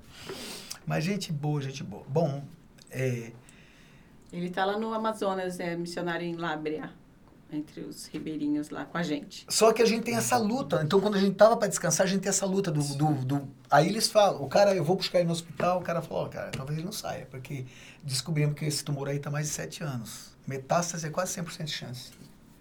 Então ele nem sai daqui, já vai, se tiver fígado, pul- é, pulmão, né? Não, nem tocou em fígado. Esse negócio desce pra garganta ou pulmão. A gente vai fazer aqui uma, escanear. Se tiver, ele não sai, cara. Já vai pra operação. Se, pra tentar estar isolado no pulmão, na garganta, a gente não a gente tentar salvar ele, né? Aí viraram ele de cabeça para baixo lá, não tinha mais nada em lugar nenhum, tava tudo aqui mesmo. E o interessante, desculpa falar isso aqui, né? É tão pessoal isso, mas é, foi importante pra gente, porque a Carol, a esposa dele, nossa filha, ela é dentista, ele é fisioterapeuta, e os dois missionários. E um amigo nosso, um médico crente pachu, doutor Rafael de São Paulo, que indicou esse cara, esse cirurgião. Ele falou, Márcio, esse cara é professor, tem cadeira na universidade de cirurgião, ele faz isso todos os dias, é um, não, não vai encontrar ninguém melhor que ele. Eu aconselho ele, só que ele opera no hospital que ele opera, acabou. Que era o Hospital Santa Catarina, ali na Paulista. Foi pra lá que o Daniel foi, cara. Foi pra lá, pra, pro hospital que o cara operava com esse médico. O médico conversou com a equipe dele e falou: A gente vai operar um homem de Deus, católico, cara. A gente vai operar um homem de Deus. Eu quero que todos vocês aqui dêem 50%. Eu tô dando 50%, todos vocês dêem 50% que vocês vão ganhar. Nossa, que legal. Porque ele falou, porque vai ser uma honra pra gente operar esse cara. Aí todo mundo abriu mão de 50% na hora, já caiu pela metade o valor do, da equipe, né? Do, dois anestesistas e ele, né? Três, três pessoas, três ou quatro pessoas, não me lembro agora. Não, tinha ajudante, dois, quatro pessoas, ele mais três. Olha isso. E ele tava doido pra conhecer a gente, é, missionário de verdade, né? Porque ele ouvia falar esse nome, mas nunca tinha visto um de verdade na frente dele. Aí chamou a Carol, que ela também é dentista, pra mostrar o tumor, todo feliz e tal, na porta do centro cirúrgico. Eu tava com a Carol, subi lá. Aí ele mostrando e contando a história, como é que foi. Sabe como é dentista e médico, né? Começa a falar nessas É. coisas e tal. É nojento pra gente. Eu amo, né? Ela não consegue comer. Aí, aí ele falou, mas tem uma coisa estranha aqui. Tá vendo, ó? É, o sistema linfático, ele é um berço, ele tá embaixo. Mas nesse caso, eu, eu não consegui separar, eu tive que cortar esses canículos, né? Dos linfos, sei lá como é que é aquele negócio. Porque ele estava em volta e enraizando por cima. Ele estava atacando por baixo e por cima o tumor. Ele estava abraçado no tumor, não só na parte de baixo, como geralmente eu tiro. Então eu tive que tirar parte do sistema linfático dele. Não teve jeito, tá aqui, grudado aqui. E, e a gente acha que isso que salvou a vida dele. Por tantos anos o tumor lá. Eu- Deus dirigiu o sistema linfático um- de um jeito atípico e, e isolou ali, não deixou dar metástase. Ah, abraçou, entendi agora. E é isso que a gente acha. E, e o mais fantástico é que ele fez exame esses dias e, e, o, e o, o sistema linfático tá ok, tá funcionando. Nossa. Tá, a imunidade dele tá lá no alto e tal. E o ano passado ele ficou, tava perdendo pro câncer, né? E eu- esse ano tá vencendo. Então parece que agora ele vai sair mesmo desse negócio. As Amém. pouquinho lá que sobrou vai, Vai. ser vencido logo logo. Nossa. Bom, aí hoje então eu sou esse cara. Daniel, o nome dele, se vocês lembrarem de orar. Com Daniel. certeza. Daniel. Vou deixar pra galera aí. Daniel. Ora aí, pessoal. Daniel Daniel, ora pelo Simon. Daniel. Vocês já ajudaram bastante, é pessoal da fonte. Obrigado de coração de novo. Boas notícias para vocês. Bom, daí então, hoje eu, eu continuo fazendo parte do conselho é, do conselho da missão. Então tem diretoria e conselho, né? Eu faço parte do conselho fiscal. É, eu sou o, o que eles chamam de diretor de relações internacionais. Então agora eu não sou só o cara que promove e prega porque alguém chama para pregar, mas sou o cara que monta uma estratégia de cooperações internacionais. Então Legal. é a segunda coisa que eu faço. E aí a gente formou um tem os mentoreamentos internos, né? Mentoreamento interno, externo também, mas que não é da MEAP. E aí a gente formou o GAN, Grupo de Assistência de Apoio Ministerial. Eu sou o coordenador do GAN e o cara da estratégia. Então a gente oferece ajuda para os diretores de área e para os coordenadores de base. Os líderes de equipe não, mas esses dois caras que são assim, que lidam mais com estratégia, né? Crescimento, expansão, qual é a melhor maneira de fazer, melhores práticas missionárias, onde aplicar isso, aquilo, a parte antropológica tudo mais. Então eu ajudo nessa área. Aí tem um, um DA, um diretor que gira, né, e ele vai rotacionando, que ajuda na parte mais de organização e relacionamentos de liderança. E tem o conselho missionário que cuida do coração, do Hum. tudo mais. Então esse é o GAM. Eu sou o coordenador do GAM e o cara da estratégia. Então é isso que eu faço na missão hoje. Muito bom. Marcio, acho que até pra. Chega, né? Não, não Não precisa. adianta que ele acabou a bateria.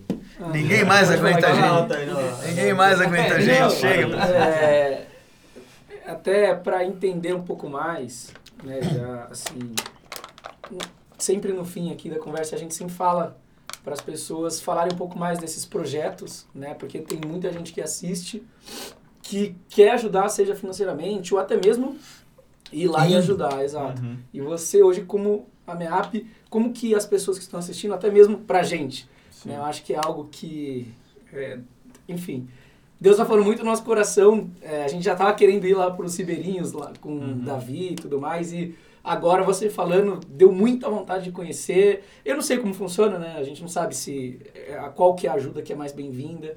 Todas. Enfim, todas. daí se quiser falar um pouquinho para também as pessoas que estão assistindo. Que até no- depois no vídeo a gente coloca lá na descrição do YouTube, né? Então o site, né? Se, se precisar de alguma coisa, né? O link. Tá. Dessa é a hora de falar como que a gente ajuda. É, tem todo, o, a MEAP tem todas as mídias que existem aí e tal. Pelo Instagram. Tem, tem tudo. Eu não, nem tenho direito, mas tem. Então eu fui organizando a missão de forma que, que ela andasse com, sem precisar de um líder. Ela é extremamente descentralizada. Hoje, se baixar uma ali dizendo acabou, cada uma das MIAPs regionais tocam a vida sozinhas. Legal. Porque é bem descentralizada a, a missão. E, Liderança horizontal também. Ah, tá. e é o Boa. pessoal que está lá que, que Sim. define, que Perfeito. decide. Só construção que não pode, porque ele vai embora e que treco fica 40 anos lá. Então aí tem que ter uma palavra da diretoria dizendo diretoria nacional, né? Uhum. Não só regional, dizendo sim ou não. Mas até quando tem uma diretoria regional já, tipo um CNPJ Um próprio, CNPJ. também eles tocam, né? Mas ah, enquanto não for CNPJ filial mesmo inteira, com CNPJ próprio, que tem várias com MEAPs com CNPJ próprio por aí. Então, aí a gente Ah, adapta nisso. É, a gente faz filial, um, dois, três. Então, por exemplo, MEAP Amapá, ela tem a própria diretoria. MEAP Amazonas tem a própria diretoria. Uhum. MEAP Bahia. Bahia tem a própria diretoria. Até virou Missão Pescadores. Lá foi até mais além. A gente formou uma outra agência missionária. Que massa. É, porque a gente vai desaparecendo e, né, Uhum. e aí vai. Sim. Bom, ah, então se você entrar lá no site meap.org.br, MEAP, Missão Evangélica Assistência Pescadores.org.br, tem lá o embarque nessa. O embarque nessa vai dizer todas as formas que você pode ajudar. Todas, todas Nossa, elas. fechou. Então É, embarque já nessa. deixa o link. É. É só isso aí. Aí eu, eu não vou nem falar porque é surpresa para vocês. Tem um monte de coisa legal. Projeto. Projeto. Então, nós temos N projetos hoje, mas vou contar o que aconteceu recentemente. Esse pessoal não tem, educa é, não, é, não tem acesso à educação, como nós temos aqui. Agora tem. O que aconteceu? O, o, o, a MIAP ficou famosa durante a pandemia, entre aspas, porque quando eles procuraram aquelas ONG lá que conheciam o Amazonas, ninguém ou não existia, ou não, ou não conhecia nada, e todo mundo, todo mundo falava dessa missão. Olha, esses caras, quem conhece esses caras? Esses caras, MIAP, né? Aí o governo veio conversar com a gente. Vocês sabem esses caras estão? Que eles estão morrendo de fome, mas a gente não consegue chegar neles para suprir nada Sim, não fazem ideia, né? não sabe onde eles estão, entendeu? E a gente fala, a gente sabe, a gente, né, chegar dos caras. Bom, final das contas, nós acabamos sendo, assim, o, o, o- o centro, a organização central de organizar é, acesso a, a... A gente teve a maior cheia de mais de 100 anos, né? E junto com a... Com, Pandemia. Com a pandemia. Então, duas grandes desgraças. Então, foram nove estados, mais de 300 mil pessoas. Só o Luciano Hang ontem falou que doou 200, Cilindros. 200 cilindros, né? Ele é um milionário. A MEAP doou 170 e é pobre. Nossa, vocês doaram 170 170, mas a gente não só doou, a gente colocou no lugar. E a gente não pôs em qualquer lugar, a gente põe nos hospitais que ninguém conhece. Nossa. Tu já ouviu falar em Pauini? Não. O hospital lá tinha oxigênio. Você ouviu falar em Lábria? O hospital lá tinha oxigênio. Então a gente colocou naqueles lugares que ninguém enxerga. Que, Não né? existe. E, e- e- e essa galera missionária é demais, né, Nossa. cara? Um já empresta um avião, outro já carrega de barco, cada um faz sua parte. E eu vi que ele gastou um milhão com 200, né? Só para só pra comprar. A gente, com 170, deve ter gastado um milhão também para até Pra- distribuir. e tudo mais, né? Meu Deus, cara. Deus supriu, cara. Foi uma coisa louca, louca, louca, louca, linda. E aí a gente ficou meio famoso assim, meu, mas quem são esses caras? Pô, os caras estão aí há 40 anos quase, tal, fazendo, acontecendo. Mas como a gente nunca viu? Não, porque eles são plantador de igreja, crente, governo nenhum quer papo com esses caras. E eles caras, não, mas tam- tampouco queremos nós, mas eles sabem pelo menos desse negócio. Eu falei, não, mas tem uma outra organização aqui, que é, tem o mesmo know-how deles, que faz tudo isso, porque é um instituto. Um instituto bem pescado. Nós formamos o Instituto Bem Pescado. Porque o Instituto Bem Pescado, ele não é crente, ele não é plantador de igreja, ele não é nada. Ele só ama o mesmo povo que a gente ama. E sabe tudo que a gente sabe. Porque a gente trabalha em parceria o tempo todo. Legal. Bom, no final das contas, a gente fez tudo pelo bem pescado. Aí o governo começa a conversar com a gente, fica ao contrário. Porque agora eles têm projetos ob- obrigando eles a chegar em tal área, mas eles não conhecem. Então, o, o pessoal da, de telecomunicações chegou pra gente e falou, ó, a gente tem aqui essa possibilidade, o que, que vocês acham? Ele falou, ó, tem 27 comunidades aqui, em tantos estados, que a gente pode montar centros educacionais. E era de internet o negócio. Bom, eles aprovaram todas. A gente já está com 23 centros formados. Nossa. Um amigo meu doou 46 laptops. Botou dois laptops em cada uma. E a galera, tem gente estudando medicina no Paraguai, online, porque lá tá fechado, que não pode reunir ainda, a partir da nossa base no Bailique. Sabe o que é Bailique? Onde tem a pororoca, lá na boca do Amazonas. O cara tá lá no Bailique estudando no Paraguai, dentro da nossa, do nosso centro educacional, online. Nossa. Tudo por satélite. Aí, lugar que não tem energia elétrica, precisa de painel solar. Galera, investe nisso. Se vocês colocarem, por exemplo, juntar um grupo aí e investir num desses, é 23 mil reais, 26, por aí. Depende do lugar. Então a gente colocou uma média de 25. Por quê? Tem lugar que vai gastar 23, lugar que vai gastar 27. Porque é mais longe, mais barco. mais... Então a gente botou uma, um- uma média de 25 para não errar a mão. Por exemplo, o cara deu 25, custou 27, a gente põe em dois, dá um jeito. Mas custou 23, a gente segura. Porque pro próximo, essa, essa é a parada, Sim, né? E a gente consegue botar painel solar, móveis, os protetores de rede, mais um computador com esse dinheiro. Mais um Animal. computador, toda a parte do, do wiring lá, da, da- de elétrica, com, com esse recurso aí. Inversor, bateria estacionária, tudo lá. Muito bom. né? Sustentável. É, show. tudo. Meu Deus. Tem, tem espaço, né? Agora só falta quem quer ajudar, né? É isso aí. Porque... Entre lá no Embarque Nessa.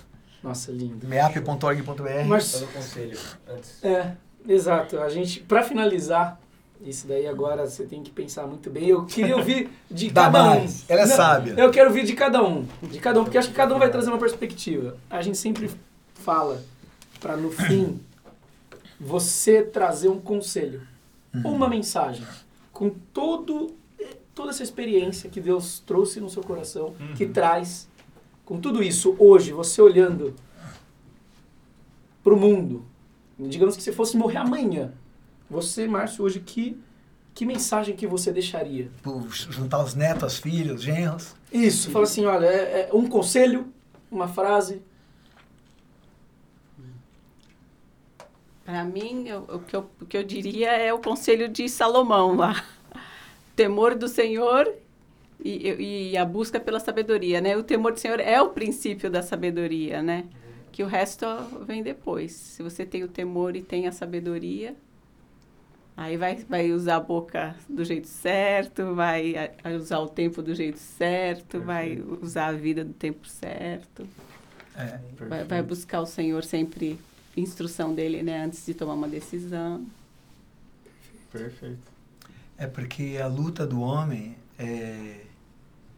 A angústia do homem não é tanto. Não é tanto a, a gaiola de pecado que o oprime, mas a proximidade da liberdade, né? É tão perto e, e tão dura. Então é enfrentar essa, essa luta com paixão, sabe? É Você se apaixonar por Jesus. Não inventar de, de fazer carreira solo para vencer pecado. Pecado é uma coisa que se, que se vence do pedestal da paixão. É só a partir dali que você vence a luta do pecado. Porque o que que faz? O que que faz você nervoso para chu numa situação tensa com a sua esposa, você dá o e não fazer mal a ela? É porque é a paixão que você tem por ela. Então, viver esse amor apaixonado por Jesus e, e construir essa relação com tal intimidade que você vai vencer o pecado a partir do único lugar que se vence o pecado, que é se estando apaixonado por Jesus. Só pensar em ferir a Ele, só pensar em machucar o coração dele. Você se fere antes, você se machuca antes. Dói mais em você. E como é que você vai cruzar aquela linha? E quando você resolve o seu problema, né? Aí você está apto para ajudar a resolver o dos outros. Quem sabe o mundo vai ser um lugar diferente amanhã. Então viva uma, um ambiente, a, a, uma vida apaixonada por Jesus. Nesse domingo o cara falou, procuraram um jovem missionário perguntou para um... Foi para quem que ele perguntou? Para o Russell Shedd? Para quem que foi? Acho que foi alguém perguntou para um desses nomes que a gente Conhece? honra no Brasil, né? E, e falou, como é que eu posso ser um missionário melhor? Ele falou, vá aos pés de Jesus e conte para os outros o que você viu lá. É, então não, não adianta você ter toda a estratégia do mundo. né? Se você não souber amar, não, não vai adiantar nada. Perfeito.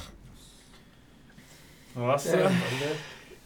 Hoje- Hoje bateu o recorde Hoje de foi- tempo. É. Sorry. Mentira Não, que hoje foi. Foi.